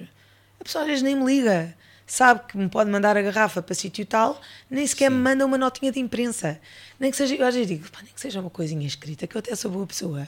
E até vou lá e tem lá o número de telefone e eu ligo à pessoa para perceber um bocadinho melhor a história. Sim. Não, as pessoas não escrevem. E é preciso tratar isto de uma forma profissional. Sim, uma forma mais séria. Mas é? é? mas é a mesma coisa quando nós, com a área comercial, é igual. Muitas vezes as, as pessoas aparecem, uh, às vezes apresentam os vinhos, Sim. não sabem uh, muito para além do rótulo, apresenta o vinho, é pá, isto é dali, mas depois nós também, como sommeliers, queremos saber algo mais, porque, porque o cliente também pergunta. Claro. E as pessoas não sabem responder a essas questões. E tem que ser vocês a andar atrás. Só que é o que eu lembro, eu não me importo até de andar atrás, porque eu sou jornalista, é o meu papel. Mas há 500 mil vinhos. Exato. e eu não posso é andar atrás de toda a gente. E eu sei que aquele vinho pode ser ótimo e que foi o avô que começou e que não sei o quê. Pá, mas eu preciso de mais material e não posso andar a perder o meu tempo Sim. a pedir a toda a gente que me faça isso. As pessoas têm que ser profissionais e têm que fazer isso. E é horrível estar a dizer isto, porque eu sei que às vezes custa imenso e as pessoas não são informadas. Mas é incrível, é como as pessoas às vezes me convidam para ir a, a sei lá, a Viseu, ao Douro, a whatever, uma terrinha qualquer, uh, onde, uh, disse Viseu não, mas tipo nelas, não é? Que é considerado um excelente coisa, ou, ou no, sei lá, ou uh, Vila Nova de Foscoa, sei lá. As pessoas não percebem que as revistas e os jornais muitas vezes não vão, como vos disse, aos sítios. Então, eles têm que mandar informação, têm, se querem que a gente lá vá, têm que alugar uma carrinha para os jornalistas para irem lá, lá ou para os sommeliers irem lá. Não é o sommelier porque gosta de vinho, ou o jornalista porque gosta daquele vinho, que vai lá, porque não há capacidade económica para lá ir. As pessoas é que estão a promover o seu vinho. São eles que têm que organizar isso. É Isto é muito importante. É a mesma é. coisa que às vezes os produtores querem ter os vinhos nas cartas dos restaurantes só que depois acontece aquilo que, que eu já tinha falado várias vezes com o Pedro, que é eu peço duas caixas e quando quer pedir mais já não há. Já não há. Pois. Então como é que eu, porque, como, é, como é que eu vou meter, em termos, de, lá está mais uma vez, o custo de imprimir uma carta, eu vou estar a gastar dinheiro em imprimir uma carta que eu sei que daqui a um mês já não tenho vinho? Obviamente. Então mais vale deixar Vocês o vinho também lá. têm que fazer essas seleções consoante a produção. Sim, são coisas que, que as pessoas não, não sabem. As pessoas uh, têm, que, têm que ser mais profissionais. Se querem dedicar-se a, esse, esse, esse. essa área, atenção, eu estou a falar das pessoas que se dedicam à área. Porque as pessoas é não, não, se dedicam à área não têm que ter Sim, estas. Claro, claro. E, Mas principalmente os pequenos produtores, acho que às vezes eh, é preferível trabalhar se calhar com 4, 5, 10, 15, 20 restaurantes do que querer chegar a todo lado e, e, depois não ter expressividade, porque ao fim e ao cabo mais vale ter se calhar 3 ou 4 ou 5 clientes que eu consiga garantir que em 6 meses eu tenho vinho para eles e eles vão vender o vinho todo. Sim. do que estar a querer chegar toda a gente no primeiro mês e depois no segundo já não tenho vinho para ninguém. É isso. Uh, acaba por ser uh, até por conta producente, porque o próprio cliente depois prova aquele vinho, volta para ir e quer provar quer, outra vez. Então, olha, onde é que eu posso encontrar para comprar? Olha, já não há. É verdade. Então, pessoa, é verdade. E, e, e, isso, parecendo que não, esquece, a pessoa esquece, porque a pessoa depois já vai encontrar outro vinho e já vai querer consumir outra coisa, não vai ficar à espera que o vinho volte a aparecer. No meu, no, na época em que eu comecei, nós tínhamos marcas de, de topo de referência. E não estou a dizer que era meia dúzia, a dúzia, que não era, eram muitas mais, mas nós conhecíamos toda a gente. Hoje em dia vocês olham para vinhos na prateleira do supermercado e não conseguem seguir toda a gente. É impossível. Isto tornou-se uma coisa global, o que é ótimo. O que é ótimo, faz a economia mexer, uh, ajuda também as famílias, mas ao contrário uh, do, que, do que as pessoas possam pensar. É que se isto não for feito de uma forma profissional, o vinho até pode dar prejuízo e não aquele pote de ouro que as pessoas estão à espera que não, dê. Não, não mesmo. A coisa dá muito trabalho, tudo Sim. dá muito trabalho. É, é, coisas de excelência dão muito trabalho agora. Tudo, Sim. tudo.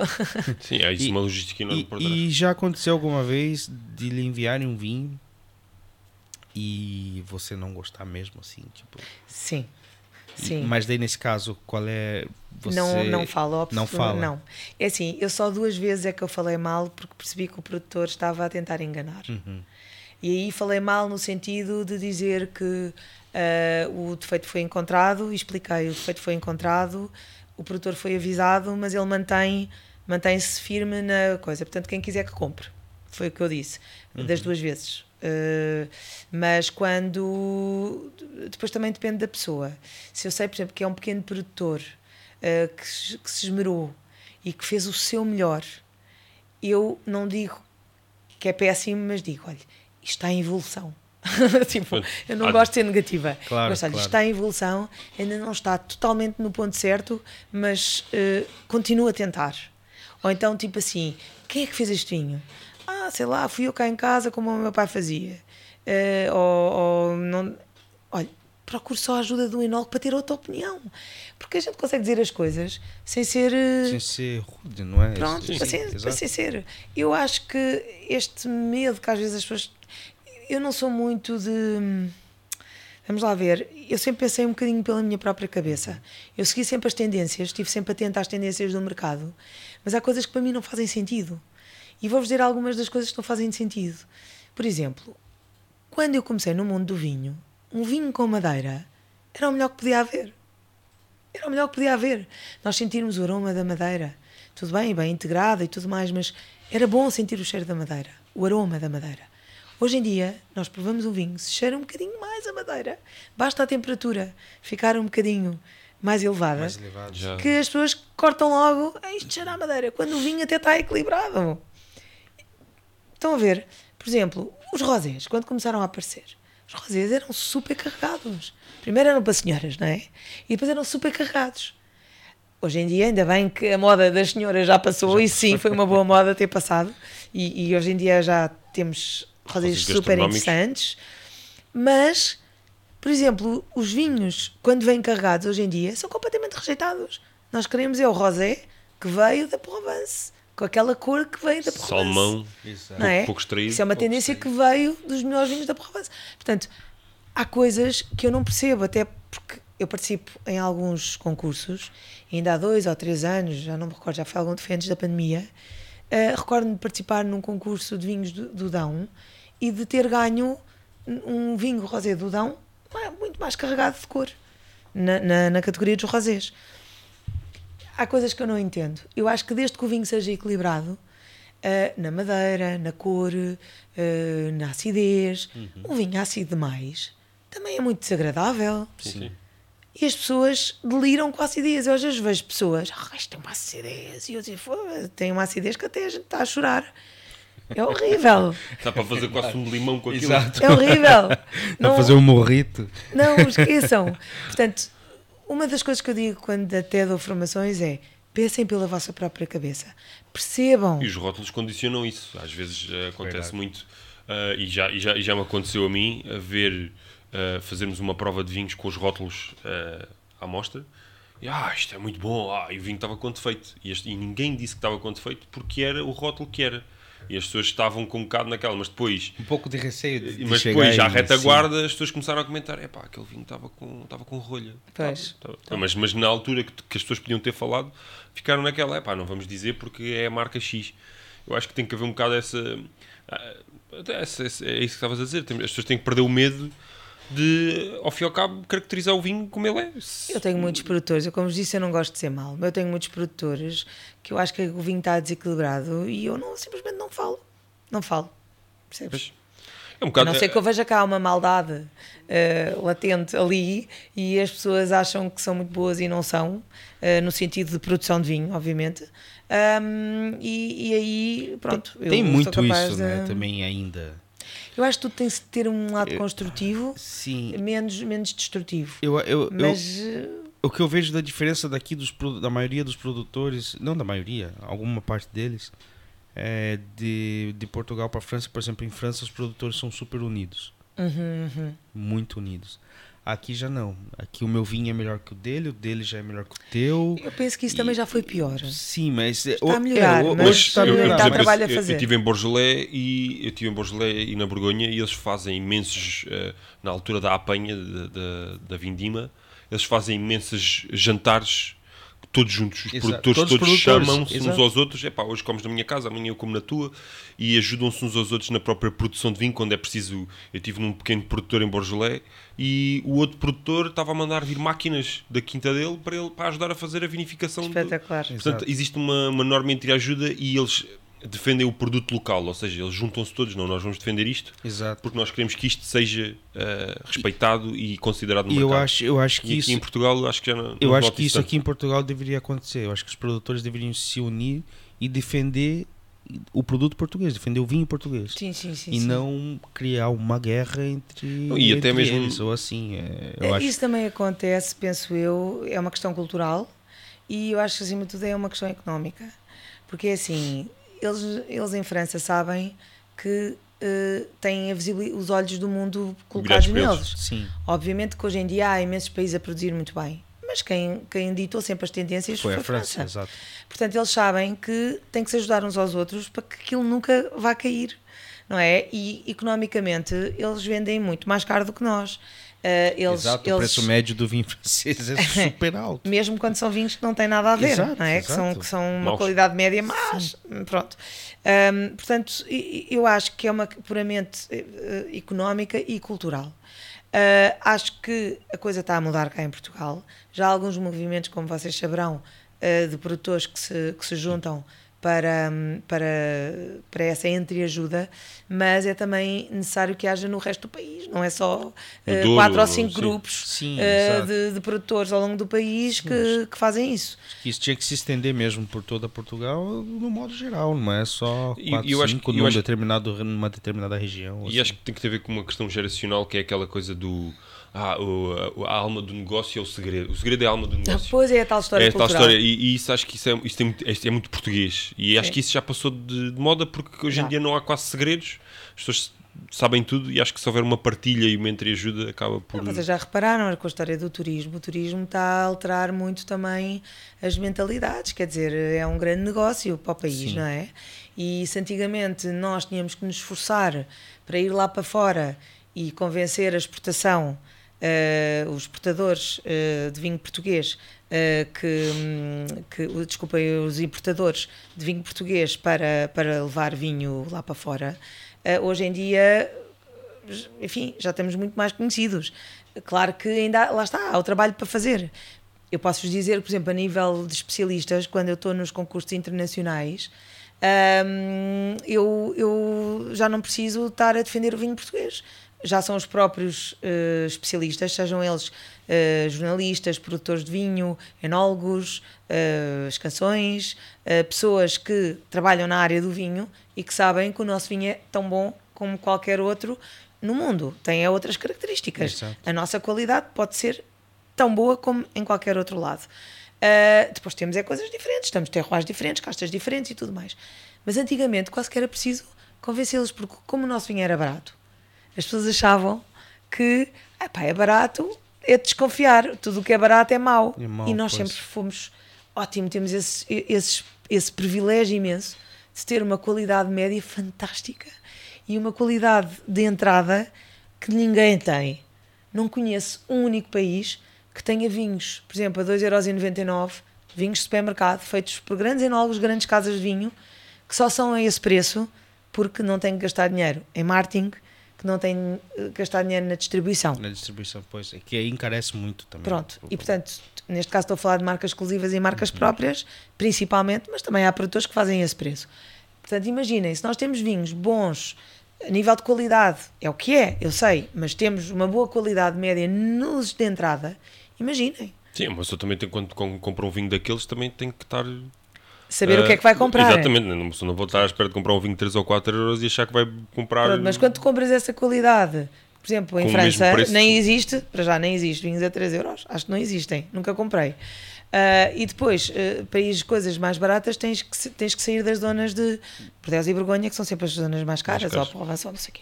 Sim. Tens que ir sempre para vinhos mais menos conhecidos e, e, e, para sítios completamente fora de, de, do, do registro. Pronto. E Bem, que não são tão bons. Exatamente, sim. Não são tão bons. Vamos, vamos aí ao tinto. Para tinto. Exato. Sim. É, Maria, se quiser pôr Olha, aqui, sim. está à vontade. É... Agora já não está com a temperatura. Vou, vou sim, sim, sim, força, força, força. Nós ainda não temos, não temos o nosso set de copos. Aliás, se alguém quiser patrocinar, está à vontade. se calhar, uh, quero lavar o... Exato. Não, agora Avinhar, Avinhar o copo. Só põe um pouquinho. Mas não vou aqui. pôr ali. Senão depois fica tinto, não. Só, só um pouquinho, só para avinhar. Tá bom, tá bom, tá bom. Pronto, está ótimo. Como ficou aqui à nossa espera, já não está totalmente à temperatura, mas está, não está mal. Podemos baixar aqui um pouquinho, acho que. Ah, será que esse decanto cabe aqui? Não, está tudo bem. Só para um linho. Maravilha. Não cabe? Não. Não. Só se fizeres como algumas pessoas que eu vejo, que é meter um cubinho de gelo. Pelo amor de Deus. Essa, essa, essa não. Epá, eu às vezes até, até, até fico assim com um arrepio na espinha quando me pedem para meter. Epá, isto não está não tá fresco. Olha, mas para vocês verem como o vinho é um negócio, uh, uh, os franceses, uh, já não sei qual foi a marca de champanhe, que inventou uma, uma marca qualquer que se pode pôr gelo. Estás a ver? Se pode pôr gelo, mas Sim. se pode pôr gelo. Epá, agora já não sei qual é a marca. Um, é uma marca qualquer de champanhe, mas é aqueles champanhes mais baratos, não é?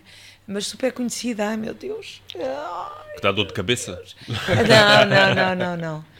Uh, olha, não te sei dizer, mas é aquele mais conhecido. Moé Chandon? Moé Chandon. Ah, tinha que ser. Tinha, sim. Não digas isso, não digas isso. Serve o propósito. Nós sim. não podemos, nós não podemos, é como a história do Mateus Rossi.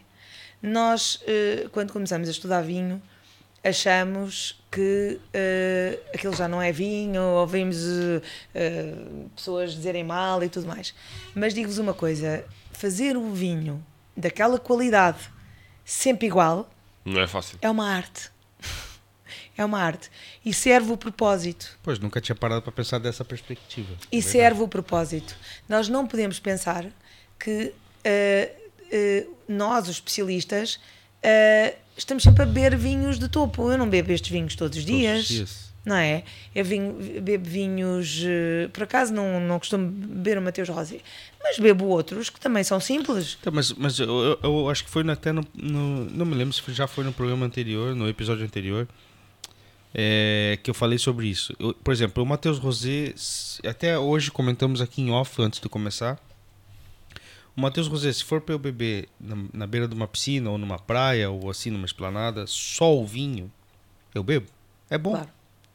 Sim, é fresquinho agora, e está bem feito, está super equilibrado. Agora, para acompanhar uma refeição, pá, o Matheus Aliás, me perdoe, eu não faria isso. É até, agora, até, mas depois depende do teu gosto. Sim, mas por exemplo, para eu beber, para eu beber é, é, o, o Matheus José, é, como eu disse, é uma descontraída, só o vinho, com pá, só algum petisco muito leve, alguma coisa assim, mas em, em, em de modo geral para refeição eu já tentei uma vez e não, não pra, pra, assim, para mim, não, particularmente Pedro, não eu posso dizer bem. que o Mateus Rosé já ficou bem classificado, já ganhou medalhas de prata sim, em concursos sim. internacionais. Eu, eu, sei, eu sei disso, eu sei Percebes? disso. Portanto, longe de mim ser defensora, até porque é o que eu digo, eu não bebo o sim. Mateus Rosé, mas é um vinho muitíssimo bem feito para a qualidade que tem para aquilo que é e, para o preço que e quem dera a muita gente fazer aquilo. e, e, eu te digo mais, eu se for um restaurante tipo Tasca e vir uma carta de vinhos, que é só aqueles vinhos de supermercado que eu não conheço, mas que sei que são maus, pelo preço que são vendidos e porque percebo mais ou menos,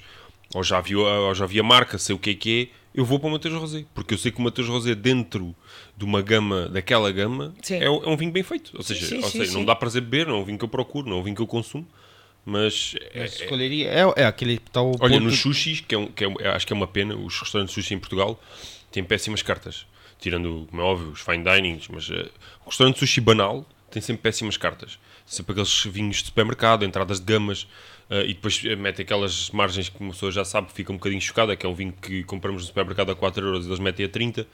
Um, e, e, eu não faço questão. Mas quando eu bebo vinho, nesse, nesse contexto, vou, vou, para um, vou facilmente para o Mateus Rosé. Pois. Não, nós, nós temos que pensar que às vezes nós próprios acordamos todos os dias com uma disposição diferente. Sim. Tu tens uma técnica, ok? E podes usá-la todos os dias. Mas há dias, quando estás a beber, uma coisa é provar, outra coisa é beberes. E às vezes nem te apetece muito vinho. Há dias em que tu pode, ou não te apetece um vinho tão carregado, percebes? Porque geralmente os topos de gama, uh, tudo bem, podem ser hoje em dia menos extraídos, mais elegantes, mais frescos, mas são muito mais estruturados do que um vinho simples não é? Que tu bebas todos os dias. É um, um vinho todos os dias é completamente descontraído. Sim.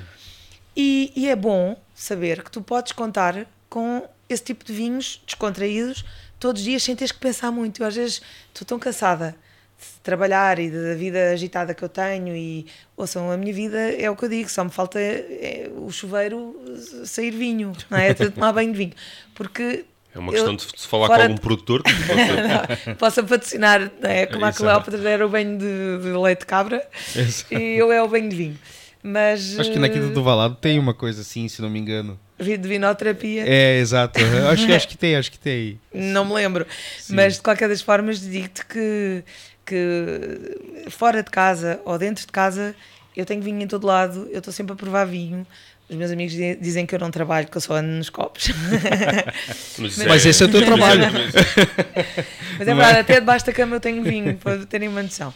Portanto, eu às vezes não me apetece. Eu até vos digo uma coisa: eu às vezes estou de férias e das duas, uma, ou, ou me esqueço um bocadinho do vinho e, e, até aproveito para fazer um detox, porque às vezes também é bom. Mas nós... consegue?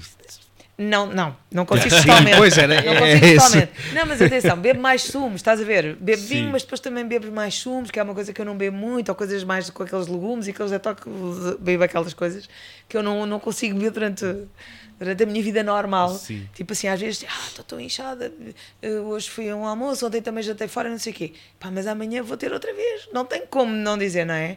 A minha sorte é que eu corro, faço algum desporto, então aí consigo. Mas isto voltando ao vinho, um, é bom de vez em quando tu teres vinhos que não te façam pensar. Estás a ver? É só abrir, que sejam aquilo, que sejam aquilo. Beber, não é? Se vinhos fáceis é, pá, e pronto. Não, que sejam uma coisa tipo olha, deixa-me lá aproveitar a vida e não pensar em vinho e só estar aqui a descansar um bocado a cabeça. Não é? Sim. É mais isso. E existem alguns espaços de referência em Portugal que têm Matheus Rosa na carta. Portanto, sim, com sommeliers e tudo. Portanto... Sim. E lá está, o vinho é um negócio também. Daí a cena do que eu vos falei também do, do, da Moët Chandon. Eles fizeram isso porque perceberam que havia pessoas que metiam gelo no vinho. Sim. Pá, deixa cá aproveitar isto. E fizeram muitíssimo bem. Nós temos que pensar que nós especialistas, somos um nicho. E que as outras pessoas todas também bebem vinho e não sabem tanto ou, ou não, não estão tão, tão informados como nós. Então, se lhes dá prazer beber o vinho com gelo, oh, amigo, beba o gelo como quiser. Pois, eu, eu, eu, eu tive um professor. Beba o vinho na, como quiser, não é? Beba o gelo como quiser. É, eu, eu tive um professor que ele falou bem assim, é, até na, era, uma, era uma aula onde ele estava a dizer sobre os tipos de copo para cada, cada tipo de vinho, ou para cada casta, já não me lembro direito. E ele disse que, é assim, eu, esse vinho bebe-se assim, nessa taça, não sei o que, aquele assim, assim, assado e tal. Eu disse, mas olha, quer ser feliz de verdade, pega a garrafa de vinho e beba direto da garrafa. assim, cada um faz o que ele quer. Foi faz. exatamente o que ele disse. Ele, cada um faz o que quer. Ok que vocês estão sendo preparados para serem profissionais. Vocês têm uma conduta a seguir e tem que tentar passar esse profissionalismo, to, todo o conhecimento que vocês têm para as pessoas. Mas se ela chegar lá e falar assim, não, não quero, Exato. Não quero não, copo. Não... Exato, exato. exato, Olha, exato. É, é, é, Mas é isso mesmo. Eu dizia isso em muitas canções onde eu ia ia aos restaurantes e via as canções a trabalhar e eu recordo-me de uma célebre, não vou estar a dizer eh, nomes de restaurantes nem, nem pessoas, mas lembro Pode falar de, em off depois. Sim, posso falar em off. Uh, mas eu lembro-me de uns canção uh, que, que um dia ficou quase mais de um quarto de hora a falar com um cliente a teimar que ele tinha que beber uh, mais de um quarto de hora, não, três quartos de hora, desculpa. Eu nem ficaria um quarto de hora, era isso que eu ia dizer. Uh, três quartos de hora a tentar passar os seus ensinamentos quando a pessoa não queria, não queria saber. Ah, deve, deve ter sido o Diogo. não. Brincadeira. É que assim, eu trabalhei não. junto com o Diogo e às vezes eu passava do lado dele, toquezinho no calcanhar. Não, e, é isto num restaurante Michelin. Atenção que ele estava certo. Sim. Uh, o, a pessoa que, com quem ele estava a falar era uma pessoa informada. Eles estavam a falar de características de vinho. Não estavam a falar, ambos até tinham alguma razão, mas o Escansão tinha mais razão porque estava a falar de temperaturas. E, portanto, as características que o estava a dizer só, só se ganhavam com um aumento de temperatura. Pronto, aquelas coisas, aquelas conversas. E, hum, e pronto, e o outro estava ali, não sei o quê, foi buscar um copo, a certa altura Estávamos lá três ou quatro, dissemos assim: fiquem vocês aqui a discutir, que a gente vai-se embora. Porque as pessoas querem ter razão. Pois... Epá, para quê? Bem, quem está a trabalhar tem que perceber que não está ali para ter razão. Não está ali para ter razão. É As pessoas, e como disse muito bem o Pedro, são treinadas para ser ótimos profissionais. Se as pessoas quiserem beber o vinho à lareira, oh amigo, vamos já pôr o vinho à lareira. É assim que quer beber, está à vontade. Claro que nós, nós, quer dizer, vocês, profissionais que estão num restaurante e que estão, olha, que não é assim, explica porque, olha, explica que o aumento de temperatura vai fazer com que as características se percam, tanto de aroma como de sabor. E vai explicar que se ele beber a uma temperatura certa, a partir dos 16 ou 18 graus, a pessoa vai poder, poder ver a evolução dessas características até à temperatura ambiente. Mas se a pessoa não quiser saber nada disto, ou então os para brancos, que é que estás a gastar a tua energia? Ou então aqueles brancos gelados, e a paciência. quer o branco gelado, gelado, gelado, não vale a pena. Pois, se a pessoa é quer beber o branco gelado. Estás a perceber? É, mas, isso, mas isso também é uma, é, uma, é, uma, é uma coisa que acontece todos os dias, principalmente lá no, no restaurante, todos os dias acontece. A pessoa pede um branco fresquinho. O branco já está na temperatura certa dentro da garrafeira dos brancos. Claro. Está lá a temperatura indicada. Depois nós trazemos o frappé, que aliás para mim o frappé é um auxílio uh, ah, para manter a temperatura, para equilibrar a temperatura do vinho. Não é quer dizer que o vinho tem que estar tá aqui dentro a todo tempo, não Exato. é? Exato. Então as pessoas é para refrescar o vinho e não para e, ou seja, as pessoas querem que o. É, aliás, houve um cliente. Querem fresco demais, ontem, querem gelado demais, não conseguem também apreciar as características, ontem, claro. Ontem aconteceu isso. É, eu levei, levei, eu levei o vinho à mesa, abri, fiz o serviço de vinho. E eu já sabia que o vinho estava. Tava, tava, eu já tinha provado vinho antes e, e sabia que já estava até muito abaixo da temperatura do serviço. Uh, eu vim o senhor falei: olha, quer que eu deixe aqui um pouquinho fora para ele ganhar um pouco mais de temperatura, que está muito fresco o vinho. Ele olhou, fez assim para dentro do frappé. Não, meta mais gelo aqui, por favor. pois. Eu, ok, Tudo sem bem. problema nenhum. Mas ouçam, também é ao contrário. Naquela época em que havia já pessoas eh, formadas, não é? E que iam aos restaurantes e, o, e os, eh, as canções traziam o vinho à temperatura ambiente. Uh, opa, no, em restaurantes que não enfim, não sendo fine dining, também não eram propriamente a tasca. Pois. Portanto, já tinham algum Sim. cuidado uh, com os vinhos. E, e, ficavam completamente aterrados da gente pedir para pôr o tinto no frappé. Quantos? Pois. Quantos? Não, é? é verdade. não, mas também houve a época gloriosa de chambrear o tinto. Que Sim, é, pois, claro, exato. Um pano com água a ferver à volta do, à volta de... tinto, que é para fazer ali. Fazer mas olha, isto tem tudo a ver com a cultura e com as histórias. Vocês não se podem esquecer que antigamente as casas não estavam preparadas uh, para ter uh, vinho. as, as, as, pessoas guardavam o, o, vinho na cava, as cavas eram geladas. Sim, não é? é eram geladas. Quando vinham para a sala quentinha com lareira, punha-se o vinho à lareira. Isso é uma coisa que veio de França. As caves eram super geladas. As casas, eh, não é? As, anti as antigas casas, uhum. os vinhos eram guardados embaixo uh, com aquelas umidade toda e aquela, aquele frio todo, e depois quando iam uh, para, para a mesa, uh, vinham gelados. Portanto, que chambrear é colocar a temperatura do chambre, que é do quarto. Pronto, isso tem tudo a ver.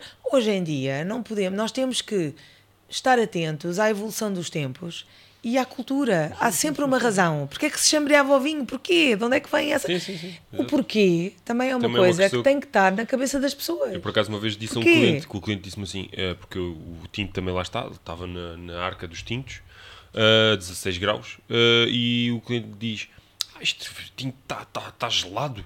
Não, isto tem que ser à temperatura ambiente. E depois disse ao senhor, mas depende de onde é que a gente está, porque a temperatura ambiente no deserto do Sara são quase 50 graus, a gente não vai beber o vinho a essa temperatura. Claro, no, claro. E, no, e no Alasca, no, no Alasca, não, na Antártida, são menos 70, menos 75. pois, Aí bebes o gelo de vinho. Claro. Portanto, eu, e depois eu, aí expliquei-lhe que a temperatura ambiente surgiu da adega. Eu, por quando acaso, quando, quando ambiente, servi, eu é quando servi a marinha já estive lá e bebi esse vinho dentro da, da, da base, porque lá fora... Claro. Não dava. Mas olha, mas isso é importantíssimo. Esse vosso papel no restaurante é importantíssimo porque a gente quer aprender.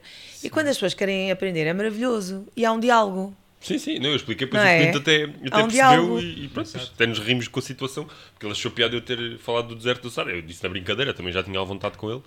E por isso é que lhe expliquei. E depois ele ficou a perceber que o vinho tinto tem uma. A temperatura ambiente é, não é qualquer temperatura ambiente. É, é que eu acho que a nossa função também ali é, é tentar educar o cliente de alguma forma. Não, não sem dúvida. Sim. E vocês têm que tentar isso. Exato. Uma, o máximo duas vezes. Se a pessoa teima, esqueçam, não vale a pena. Não vale a pena. Um teimoso, não vale a pena perder a energia com um teimoso. Percebem o que é que eu quero dizer? Sim, sim, sim. Não, vamos uh, mudar. Se a pessoa quer aprender estamos ali para, para o que der e vier. Se a pessoa não quer aprender vale e quer manter-se naquela situação, e quer ter razão e quer uh, estar ali a perder tempo, esqueçam. Não é, vale é, é, dar murro em ponta de faca, não é? Tem tanta gente a querer aprender convosco, porque é que vocês Depois vão perder tempo, sim, sim, sim, não é? é nesse sentido. É verdade, mas Maria, fica à vontade aqui com a nossa tábua. Já não, eu vou já, já, já chegaram olha... a perguntar, já chegaram a perguntar se isso era cenográfico. não, não, eu falei, não, é, é de verdade. É mesmo para comer. Exato. É melhor. Olha que eu antes de ser jornalista ainda fiz uns pescados nem publicidade, era copywriter. Uhum. Eu recordo-me que eles tinham um estúdio onde tinham a comida e borrifavam a comida com óleo para ficar mais brilhante, dá para a fotografia. Que não é o caso. Não, não, não. Não, não, não mesmo. Muito Aliás, bom. Eh, eu já, já vi, já. Eu tirei um curso de fotografia há muitos anos atrás no Brasil, até foi antes do curso de descansão. E no estúdio tinha essas. essas para fazer fotos de, de, de, por exemplo, de comida e coisas assim. No estúdio tinha essas, essas artimanhas de, de deixar a comida mais mais viva. viva e mais coisas assim. Então, é, mas não, não é o caso aqui no, no, nesse, e, Maria João, houve aí uma, aí uma polémica, até apareceu nas notícias por causa dos descontos. Agora vamos falar um bocadinho aqui. Hum. Tem uma polémica dos descontos dos vinhos nos supermercados que se falava que se inflacionava o preço do vinho para depois se justificar um suposto desconto. Sim. Qual é a tua opinião? Olha, é esse é um tema que nós, entre especialistas, já falamos há muito tempo, não é novidade. Aliás, até há um colega nosso, que é o Edgardo Pacheco, que já escreveu isso há muito tempo, penso que foi no público, na altura, e que desmistificou tudo isso. Uh, nós não podemos, lá está, vamos, voltamos ao, ao, facto do vinho ser um negócio. Os supermercados, obviamente, não são parvos e querem fazer negócio com o vinho e, portanto, fazem promoções nas feiras de vinho. Há, há, aquelas feiras de vinho, seja do Natal, eh, seja da Páscoa, seja das feiras de vinho do verão, do, whatever. Há man, vários, eh, vários, várias formas de promover o vinho. E nessas ações promocionais, obviamente, põem o vinho mais barato. Só que é assim, o próprio consumidor também tem que uh, pensar pela sua própria cabeça. Como diria o Edgardo, o consumidor geralmente quando vai ao supermercado, ao ver uma promoção, deixa o cérebro no carro. eu acho isto maravilhoso, porque é mesmo verdade. É assim, Só claro... vale para a minha mulher, ainda bem que ela está sentada ali. Não, mas é verdade. Todas as promoções, é assim, o, o, o, há uma cadeia, não é, de valor, uh, há uma cadeia que começa no produtor e termina no posto de venda. E isso paga-se, obviamente. Quando há uma promoção, a pessoa está a fazer um desconto para que a pessoa consiga, quando chega ao posto de promoção e não se consegue vender com tanta rapidez, a pessoa pode ganhar menos, não é? O mas comerciante pode ganhar menos, mas ganha sempre uma margem, certo? Isso é o normal. É normal que isso aconteça. O que não é normal é que, às vezes, muitos dos supermercados façam promoções de 70%. Só um tonto é que vai acreditar numa promoção de 70%. De 70%. Isso não existe. O máximo que pode existir. 20. 30. 30% ainda se consegue ir.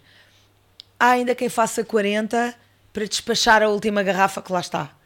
Agora, uma pessoa que vê promoções a 50, 70%, não pode acreditar que aquele vinho custava 25 e agora está, sei lá, estás a dizer, de desconto, pois, é a, a 5 euros, a 3 euros, sim, estás sim. a perceber? Não pode. Uh, obviamente que muita gente, uh, quando às vezes compra vinhos um bocadinho mais caros que não estão em promoção, dizem: Ah, eu até julgava que fosse um bocadinho melhor. Estava com uma expectativa um bocadinho mais elevada. Porque o preço era, estava lá a dizer que era. Porque o preço era maior, não é? Só quando tu tens uma noção de mercado, de oferta, de procura e de qualidade geral e global dos vinhos, é que percebes o que é, é que tu podes perceber se um vinho que tu provas vale aquilo ou não. Estás a perceber? Pois, pois, pois.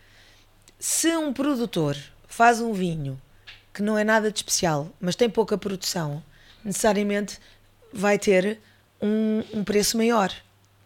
Não é porque claro. o vinho é melhor, maravilhoso, é porque a produção é menor e o vinho foi feito com cuidado. Mas pronto, o preço é maior, a produção é mais baixa, tem que aumentar o, preço. Aumentar o preço. preço. Bem, no caso do Barca Velha, eles aumentaram a produção e aumentaram o preço. Sim. Uh, portanto, aí. Sim. Mas, Mas aí também já estamos a jogar. Num campeonato uh, também, superior. Não é? Já, já há uma história por trás. Depois há tudo alugado, isto. Alugado. É um vinho, com, é uma marca que é super conhecida. ou não é tão conhecida? Quando é uma marca clássica conhecida, por exemplo, o vinho de entrada de gama, ou um topo de gama, que é, lá está, o Barca Velha ou o Peramanca, não pode uh, ser uh, tão, uh, desculpa, um vinho de topo de um produtor que não é conhecido, que lança agora um topo de gama tão bom como o Peramanca ou a Barca Velha, a nível de qualidade, não pode ser tão caro, porque há uma história por trás do Peramanca e do Barca, do Barca, Barca Velha. Velha. Há uma Exato. construção da marca, há uma história que está por trás, há um marketing. E aquele novo produtor chegou agora ao mercado. Mas quem é este tipo? Quem é que chegou aqui ao não, mercado? Eu já me isso, isso é verdade. Já ok, okay, ok que o produto mas atenção, é bom, o vinho, o vinho é dele pode ser tão bom como, mas eu, mas eu já... como o Barca Velha ou o Peramanca. Eu já, eu por acaso já disse isso a um, um comercial, uh, foi um vinho que até foi para o Via Graça, que era um encruzado, que tinha assim uma medalha, não me lembro do nome, uma medalha de cobre, parecia cobre, assim, tipo... Ah, eu sei qual é. Está lá ainda. Tem um lacre. Uh... Encruzado? Não, Será não, o, o Dão Nobre? Do... Não, é um não, vinho, não, tem um, um lacre uh, verde escuro okay. e ele tem um encruzado do Dão. São tantos, há tantos e depois, tem, e depois tem uma, tinha uma medalha que era a dizer um, que era a primeira edição. Uh, e na altura. Me foge o nome. Tá lá, tá até lá, lá a garrafa, tá lá. é verdade. E é verdade. eu disse assim ao comercial: olha, não me leva mal, mas vamos aqui fazer uma comparação. Você está a vender este vinho mais caro para mim, um dos, melhores, um dos grandes encruzados do Dão é o Vila Oliveira. O Vila Exato. Oliveira yeah. tem uma história por trás. Claro. É uma marca já estabelecida no mercado, não é a primeira edição, e você está a vender um vinho mais caro do que o Vila Oliveira, sendo que o vinho, a meu ver, nem é tão bom como o Vila Oliveira. Então explique-me porque é que eu vou-lhe comprar o vinho sendo que eu tenho o Vila Oliveira que qualquer cliente entra pela porta e sabe o que, claro. é, que, o que é que ali está. E acho que às vezes é essa falta de noção. Há muitos uh, produtores e comerciais que me dizem assim: ah, porque os franceses vendem o vinho a este preço e nós temos que puxar os vinhos para cima, o preço para cima. E eu acho que isso não é justificação. Não, repara uma coisa, ele até pode ter o preço mais elevado porque a produção foi pequena e ele, se não tiver um, aquele preço, não vai ter rentabilidade. Sim, Estás a perceber? Pois. É por uma questão económica, não é porque o outro é melhor que o Por isso é que eu digo, o preço às vezes não tem nada a ver. Por exemplo, falámos há bocadinho do Mateus Rosé e agora não estou a falar dele, mas estou a falar do estilo de vinhos. Sim. Há vinhos dentro daquela gama de preço, esses que são super difíceis de manter a qualidade e difíceis de fazer, pá, que são aos milhares de garrafas, não é? Mas tu consegues beber aquilo uh, opá, na boa. E isso é muito difícil de fazer. E o preço é mais barato. Sim, sim, sim. Não é? é o preço, consegues fazer um preço menor, porque a quantidade é imensa. Mas às vezes a percepção desse vinho é melhor que o preço que tem. Sim, sim, sim. Mas, mas, aí também cabe ao produtor quando, quando se faz um vinho tem que se olhar para o lado e perceber em termos de preço se. Porque a pessoa não pode dizer, ah, eu tenho que vender este preço porque isto me custou X, está bem? Isto custou X, mas à tua volta, o que é que há dentro da mesma gama Claro. Que justifique, porque ele pode fazer 10 garrafas, o vinho ser mau e tem que vender cada garrafa 10 mil euros. Mas o vinho vale? Não. Epá, mas só fiz 10 garrafas. Claro. E então não, não há. Eu acho que às vezes há um bocadinho de.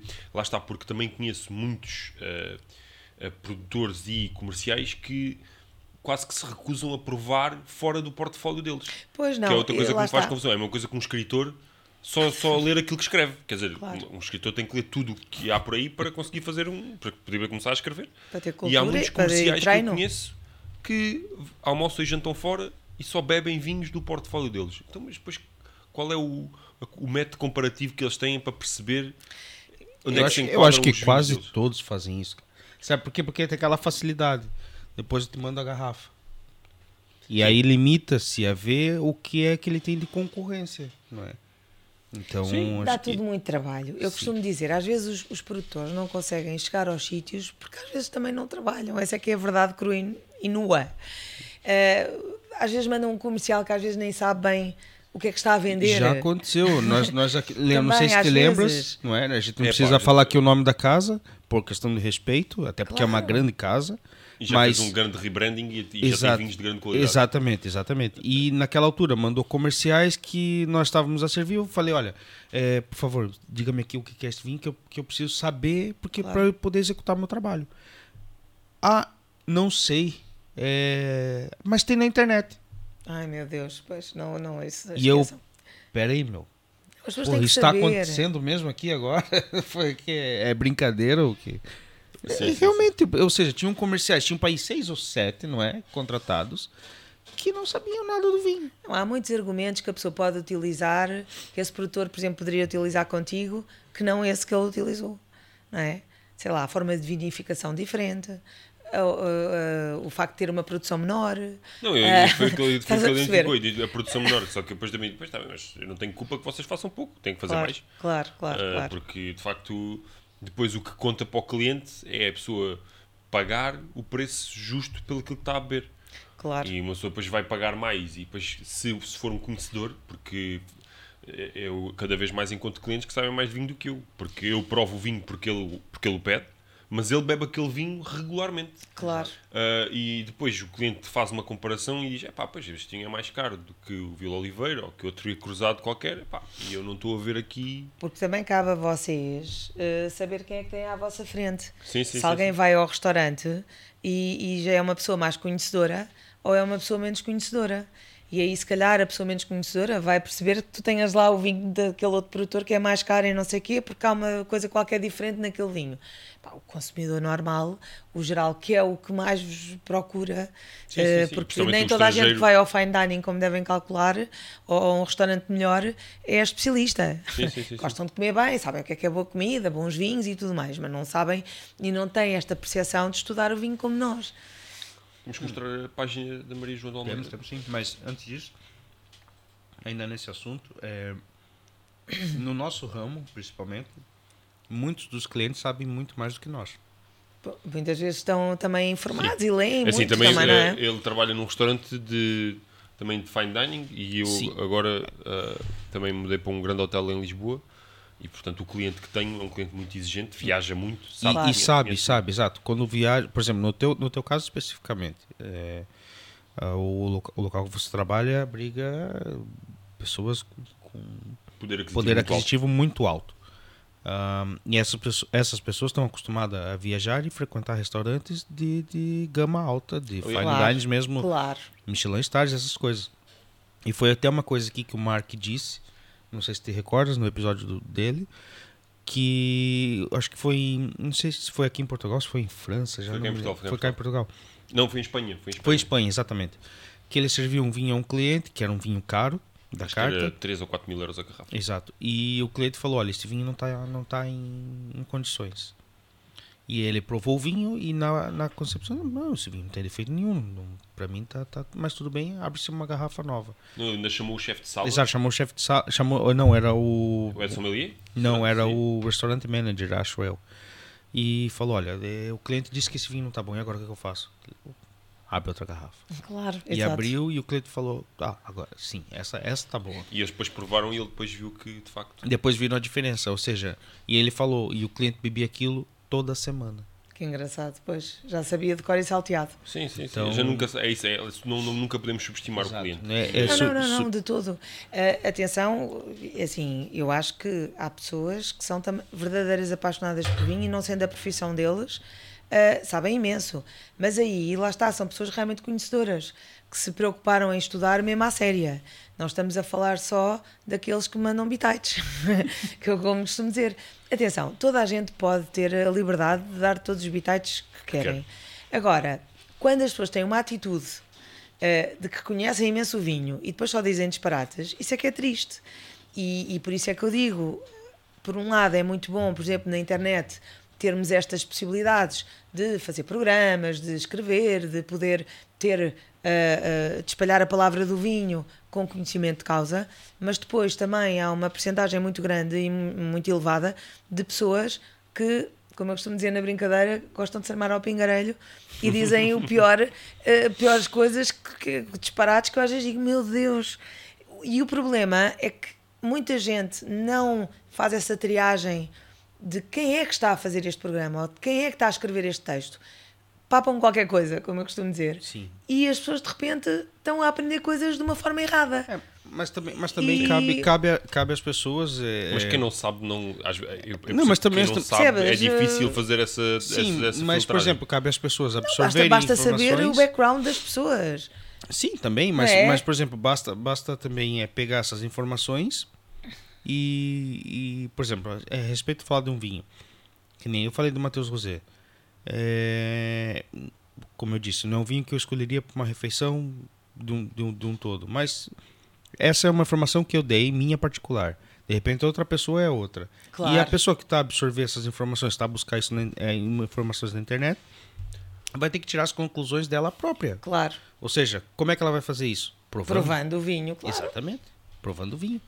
É aquilo que, que, que a Maria não, falou também, no início do mas, programa. Mas atenção, mas uma coisa é tu, o Pedro, que é sommelier e que estudou uh, para, para escansão e que uh, estás a dar uma opinião válida porque és da área, e outra coisa é ali o Zé Manel da esquina, que é um apaixonado por vinho e que acha que o Mateus Rosé não vale nada e que vai para ali mandar uns bitites. Ou que gosta imenso do Mateus Rosé, não interessa. Sim, mas, mas é? é? que está. Por exemplo, as pessoas pegam essas informações e se calhar depois vão elas próprias tirar as conclusões. Não é? e como faz sim, isso? Mas eu seguiria é mais o Pedro do que o Zé Manel. Estás a perceber o que é quer dizer? Sim, sim, a pessoa que está a dizer, eh, o sítio onde tu vais buscar a informação também conta muito. Claro. É, é, é? Por exemplo, talvez aquela pessoa que está a falar, dar uma informação sobre um determinado vinho, não tenha o lugar de fala dela.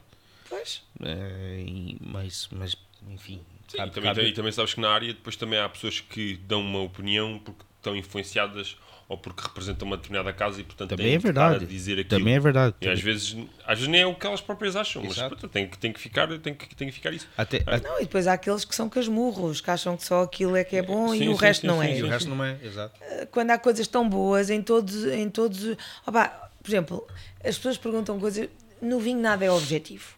Exemplo, nas minhas formações as pessoas perguntam qual é eh, o vinho que o melhor vinho português. Pá, não existe. Não o existe. melhor vinho para mim pode não ser o melhor vinho para a Não existe. Há, há, gostos, há gostos, não é?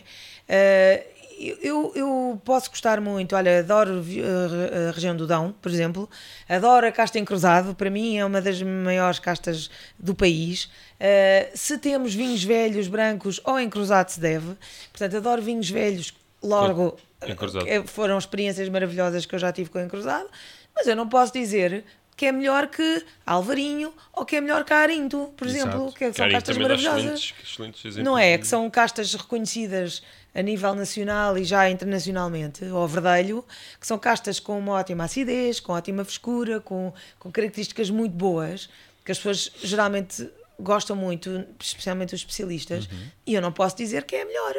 Isso não existe. O Aliás, Barca Velha não é o melhor vinho português. O Peramanca também não é. São grandes vinhos portugueses. São dos melhores? São. Mas não são os melhores. Fazem, fazem parte daquele pacote todo de, de excelentes ah, vinhos portugueses. As pessoas querem sempre saber qual é o melhor, não é? Sim, mas, qual exato. é o. E eu acho que nisso também, por acaso, acho que os, os artigos jornalísticos, uh, os artigos escritos também induzem isso às pessoas. Porque aparece muitas vezes aquela, aquela bolta a dizer o melhor, considerado o melhor vinho oh, mas isso, português. claro que é. Isso e as pessoas têm que perceber o que jornalismo já lá vai. foi considerado o melhor vinho português. Isso, era, isso é outra conversa. Podemos fazer outro programa sobre isso se quiseres. Podemos fazer a parte 2. mas o melhor vinho português, porque as pessoas têm que perceber que houve uma prova e que dentro do, do, dos vinhos que foram provados, aquele foi considerado Exato. o melhor. Sim. Mas o que as pessoas têm que se perguntar é, primeiro, quantos vinhos portugueses lá estavam? E quais os vinhos portugueses é que lá estavam? Porque se só foram provados Obviamente. 10, como Obviamente. é óbvio, olha, foram provados 10, saiu aquele, pronto, é aquele melhor do mundo. Epá, mas se calhar se tivesse sido 100, ou 1000, ou todos, epá, portanto, é, isso é muito relativo. E depois lá está, o que é o melhor para mim, Pode não ser claro, o melhor para... aí as pessoas perguntam, então, e as castas, as melhores castas, a melhor casta? E eu, não há, não há. É impossível as pessoas uh, objetivarem assim tanto o vinho. Sim, você pode escolher aquela casta, por exemplo, de estimação tua, vamos dizer assim. Vinho que você gosta, por exemplo, para mim, pessoalmente, Baga é algo que eu gosto muito. Sim. E Bairrada é minha região preferida. Mas claro que eu não posso defender sempre Bairrada e Baga para todo lado, entendeu? Claro, claro. Eu tenho que, que, que ver de um modo geral. Claro. E hoje em dia há vinhos bons em todas as regiões nacionais. Todas. Não é? É incrível. Se virmos e as castas internacionais têm dado enorme, enormes surpresas em Portugal. Eu, há uns anos e uma região que um tem bocadinho... crescido bastante ultimamente é o, é o assim, em termos de, de vinhos de, com, com muita qualidade, é o, é o Tejo, na minha opinião. Sim, sim. Não, não, e estás até a falar de uma região que sempre. O Tejo, Península de Setúbal, sim. Lisboa sempre foram vinhos. Mas imagina, vinhos de mesa nos Açores. Pois. Mas isso não existia antes. Exato. E agora? isso não existia antes. Na Madeira, espumante na Madeira. Estás a ver? Portanto, hoje em dia é possível tudo. Nós chegamos a um ponto de evolução tal. Só falta o Algarve. Se... E o Algarve, não, o Algarve também. O Algarve também tem coisas muito boas. Uh, hoje em dia, hoje em dia a realidade uh, que era antigamente já não existe. Hoje em dia consegues bons vinhos em todo lado e vários tipos de vinho. Nós já não podemos e, e as castas viajam muito mais. Por exemplo, a Barra. Antigamente era só na Barrada que existia. Exato. Agora até no Alentejo já? Até no Alentejo. Aliás, no Alentejo. faz o Está tá a ganhar nua, muita... Exatamente. Baga ao solo. É, uma coisa, é uma coisa assim. Né? Já não, não, me lembro, a Toriga vai nua e baga ao solo. Exatamente. Porque o, porque o, o perfil uh, é completamente diferente. Porque depois é a tal história. Nós podemos ainda ser mais específicos para baralhar as pessoas. Eh, podemos ser mais específicos, tipo assim. Então, mas gostas mais da Toriga do Dão ou da Toriga do Alentejo. Ou da Toriga São coisas completamente diferentes. Ou do Douro. Sim, embora ambas sejam mais florais do Sim. que frutadas. Embora a do Douro seja mais frutada do que, a do, do que a do Dão. Mas é menos frutada do que a do Alentejo. Por isso é que eu não disse do Douro.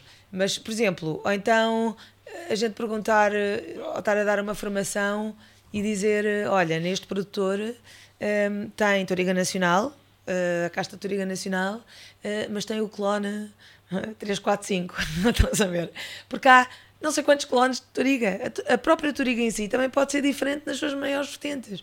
O vinho hoje está de uma complexidade tal que a gente hoje em dia até, eu digo-vos, às vezes apetece-me dizer keep it simple, não é? Sim. Uh, Façam-no simples. Uh... E, já, já, já, já a Toriga Nacional, inclusive, na região nordeste do Brasil. Pois, é das, Aliás, das, e, há uns anos atrás foi autorizada para produzir na região de Bordeaux.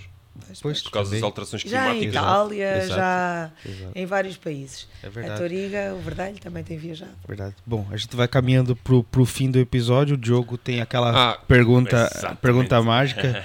E então? Que... então, a pergunta é: se o mundo acabasse amanhã, qual seria o vinho que a Maria João pode, pode, para... pode falar o rótulo ou somente a região, como quiser. isso é mesmo impossível. Isso é, isso é mesmo impossível. Não, mas teria não, mas que escolher um. Que ser, não, mas, mas posso escolher o estilo o estilo. Também, também, é verdade. Ah, mas claro. era preferível que dissesse, ah, não, é pá, não está a acabar, vou buscar aquela garrafa para beber agora. Enquanto... Exato. É pá, eh, ah, para já seria um espumante, porque adoro espumantes. Olha, mais uma pessoa. É? É sério? é sério. Não, Os últimos quatro episódios. É espumante? É espumante. Não, mas eu, isso tem toda a razão.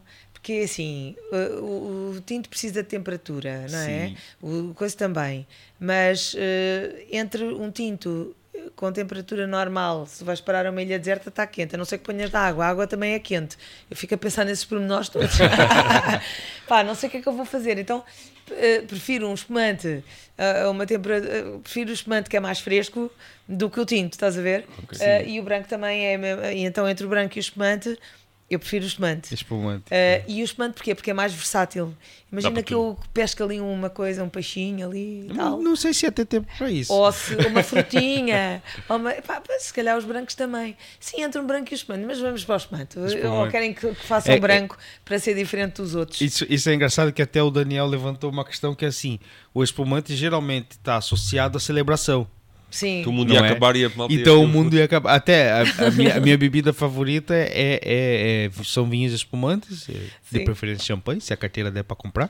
Mas pronto. Olha, olha que já há muitos espumantes Sim. muito bons. E, e, e, e, e, eu, e uh, as pessoas, os últimos, acho que os últimos quatro episódios, se não me engano, foram. Ah, não, não, não, não. O último que foi do Tiago Maravilha, não. Ele disse que beberia o vinho do, do pai dele.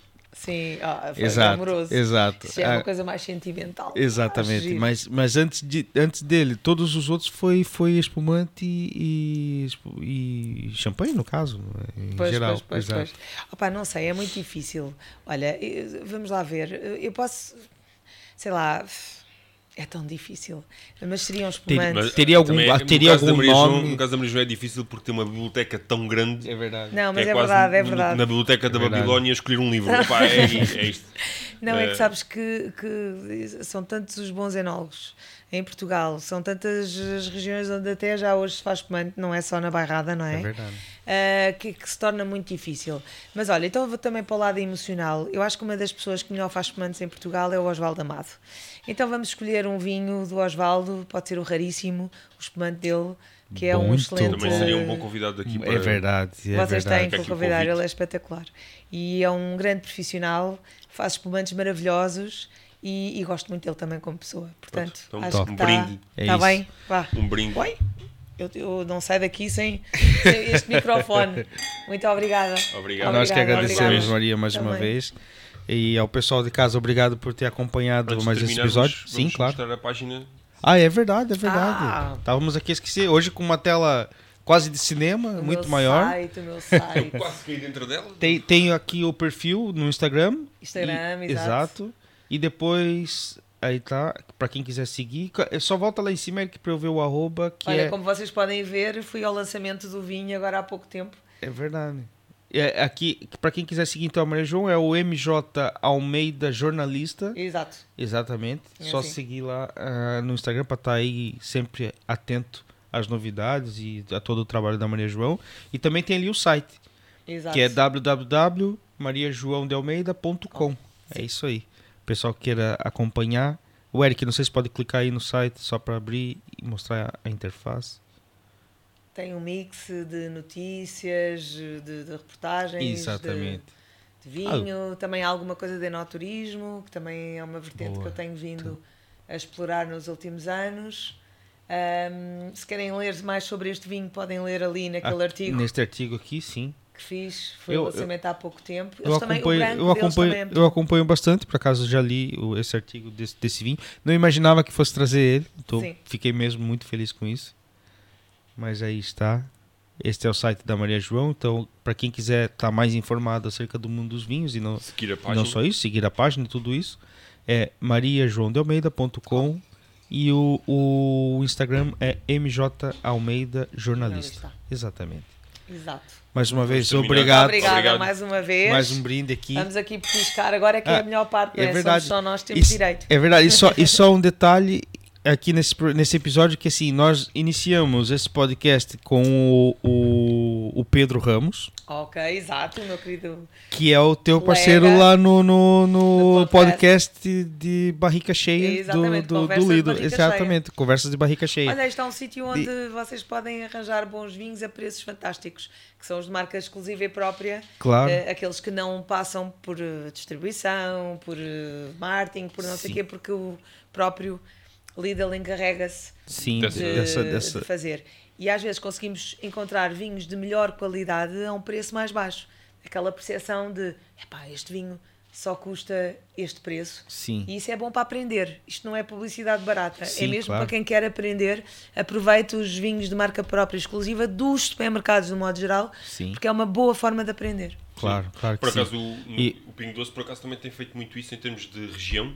Sim. Uh, tem feito vinhos de região de vinhos verdes, do Douro, e as pessoas podem começar por aí. Também. Nós dividimos por momentos, escolhemos um caminho diferente, sim. porque os momentos também fazem parte da vida claro das sim, pessoas. Claro Mas também lá pomos regiões. E isso é bom para as pessoas também se orientarem. Sim, sim, sim é verdade.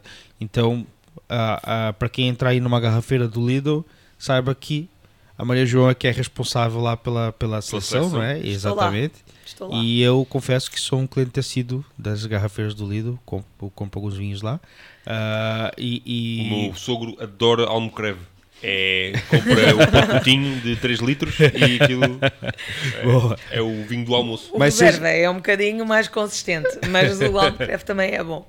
Sim, o meu, é meu sogro. Para já, uma, uma pergunta curiosa: provou quase tudo aquilo já, né? É quase tudo. Ou tudo, tudo. Então, tudo. Homem, eu tenho que ver todos os anos. Nós temos, é muito giro para quem quer aprender.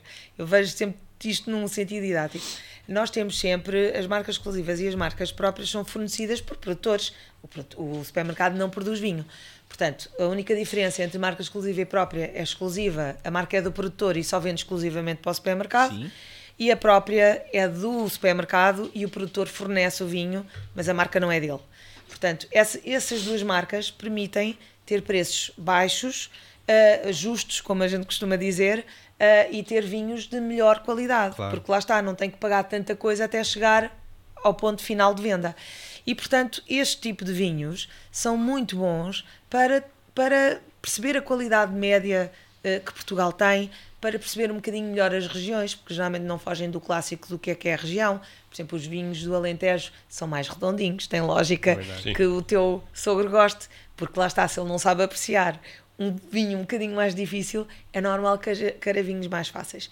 E o Almocreve é um vinho fácil, é um vinho redondo, redondo. fácil de beber, frutado, é mas equilibrado. Desce, eu, ele e mais o meu cunhado, pá, um pacotinho por almoço, aquilo é rápido. vai mas olha, mais uma vez, dentro do estilo que é está muito bem feito. Sim, sim, sim. E para o preço, os nossos e os dos outros supermercados. Estás a perceber? Claro não, não é. É uma coisa que os supermercados perceberam muito bem e que conseguem vender e que é bom para o consumidor, porque eles conseguem preços ótimos. É verdade. Qualquer um desses vinhos tu pagas poucos euros e a qualidade média é muito superior ao que tu gastaste. A percepção que tu tens. Sim, sim, sim. Sei, pá, este vinho é tão bom e só custa isto. Sim, sim, Agora, sim. não se enganem com a questão dos, das Os promoções. Claro. Porque estas promoções muitas vezes. Essas, essas promoções mirabolantes de 70%, isso não mas, mas também existe uma coisa que, que por acaso não referi e alguns distribuidores se queixam: é que, uh, e tu conheces muito bem essa, essa, essa cadeia, que é produção, distribuição, restauração, neste caso Sim. de canal Eureka. No caso de, dos supermercados, acontece muito os, supermerc uh, os supermercados irem diretamente ao produtor. Sim. E há pessoas que Sim, se queixam. Que... Mais ou menos, porque às vezes os produtores têm contratos com as distribuidoras. Exatamente. E portanto, nem Mas sempre acontece... podem. Depende do produtor. Mas acontece, e eu já comentei isso com alguns distribuidores, que é ir aos supermercados e encontrar os vinhos mais baratos do que eles fazem à distribuição. Porquê? Porque o próprio produtor não tem essa preocupação de criar um preço específico para. Mas uh, já sei, a gente não sabe trabalhar tão bem. Uh, que isso... acontece, acontece às vezes. Isso não pode acontecer. Isso tem, lá está. Isso não é profissional. Não é? Tu podes ter um vinho, e já aconteceu no Lidl, eu, eu ir buscar vinhos que só encontram, se encontram nas garrafeiras, mas só em ações específicas, por exemplo, no Natal e na Páscoa, Sim. é que eu digo assim: olha, vou buscar este vinho, sei lá, já tivemos Torre Palma Branco. Estamos a falar de um vinho já. É muito bom. É muito, muito bom. bom. Estás a ver? Pronto. E estou a falar de um vinho. Estamos a falar é. de um vinho que já, que já é 12 ou 14 euros, já nem me recordo bem. Eles têm um castelão se não conheces, se calhar conheces, de certeza conheces. uh, claro que sim. Sim, o Torre de Palma. Torre de Palma tem um castelão sim, fora de sim. série. Sim, eles são. E agora fizeram um rosé há um ano ou dois, ou o que é que foi também, muito bom. Uh, eles têm coisas muito boas, dos brancos aos tintos, e agora passando pelo rosé. Mas o que eu te ia dizer é que o. O, o vinho deles esteve, esteve lá no Lidl, no Natal, foi no Natal em que eu disse fogo. E, e o, o preço era o mesmo, depois tinha uma promoçãozinha para ser um bocadinho mais barato. Mas o que, é que, que, é que nós quisemos nesse, nessa. O que é que nós queremos nessas promoções? é que as pessoas tenham maior facilidade adquirir em, em, adquirir vinhos que encontram geralmente na garrafeira no seu supermercado mais perto de casa. Claro. Porque às vezes só encontram na garrafeira A ou B, que é a não sei quantos quilómetros de distância da casa, ou temos que ir, sei lá, às garrafeiras que todos nós conhecemos, não é? Sei lá, ou vais ao Corte Inglês, ou vais ao Estado de Alma, ou, Estado de Alma, ou vais uh, à Garrafa Nacional, ou vais à Garrafa de Campo de Ourique, tens sítios específicos para ir. Agora imagina que estás em, sei lá, Cascais, ou a morar, ou estás aqui em Linda a Velha e não há. Tens que ir de propósito a Lisboa comprar a coisa. Pá, se calhar vais aqui ao Lidl e podes comprar. É verdade. É bom, é verdade. não é? Portanto, isso é bom, isso é bom uh, de vez em quando teres isso no supermercado. Agora, tens que ser profissional para respeitar, a cadeia. respeitar o preço que ele tem, não te estragar a marca e, e perceber as coisas de outra forma.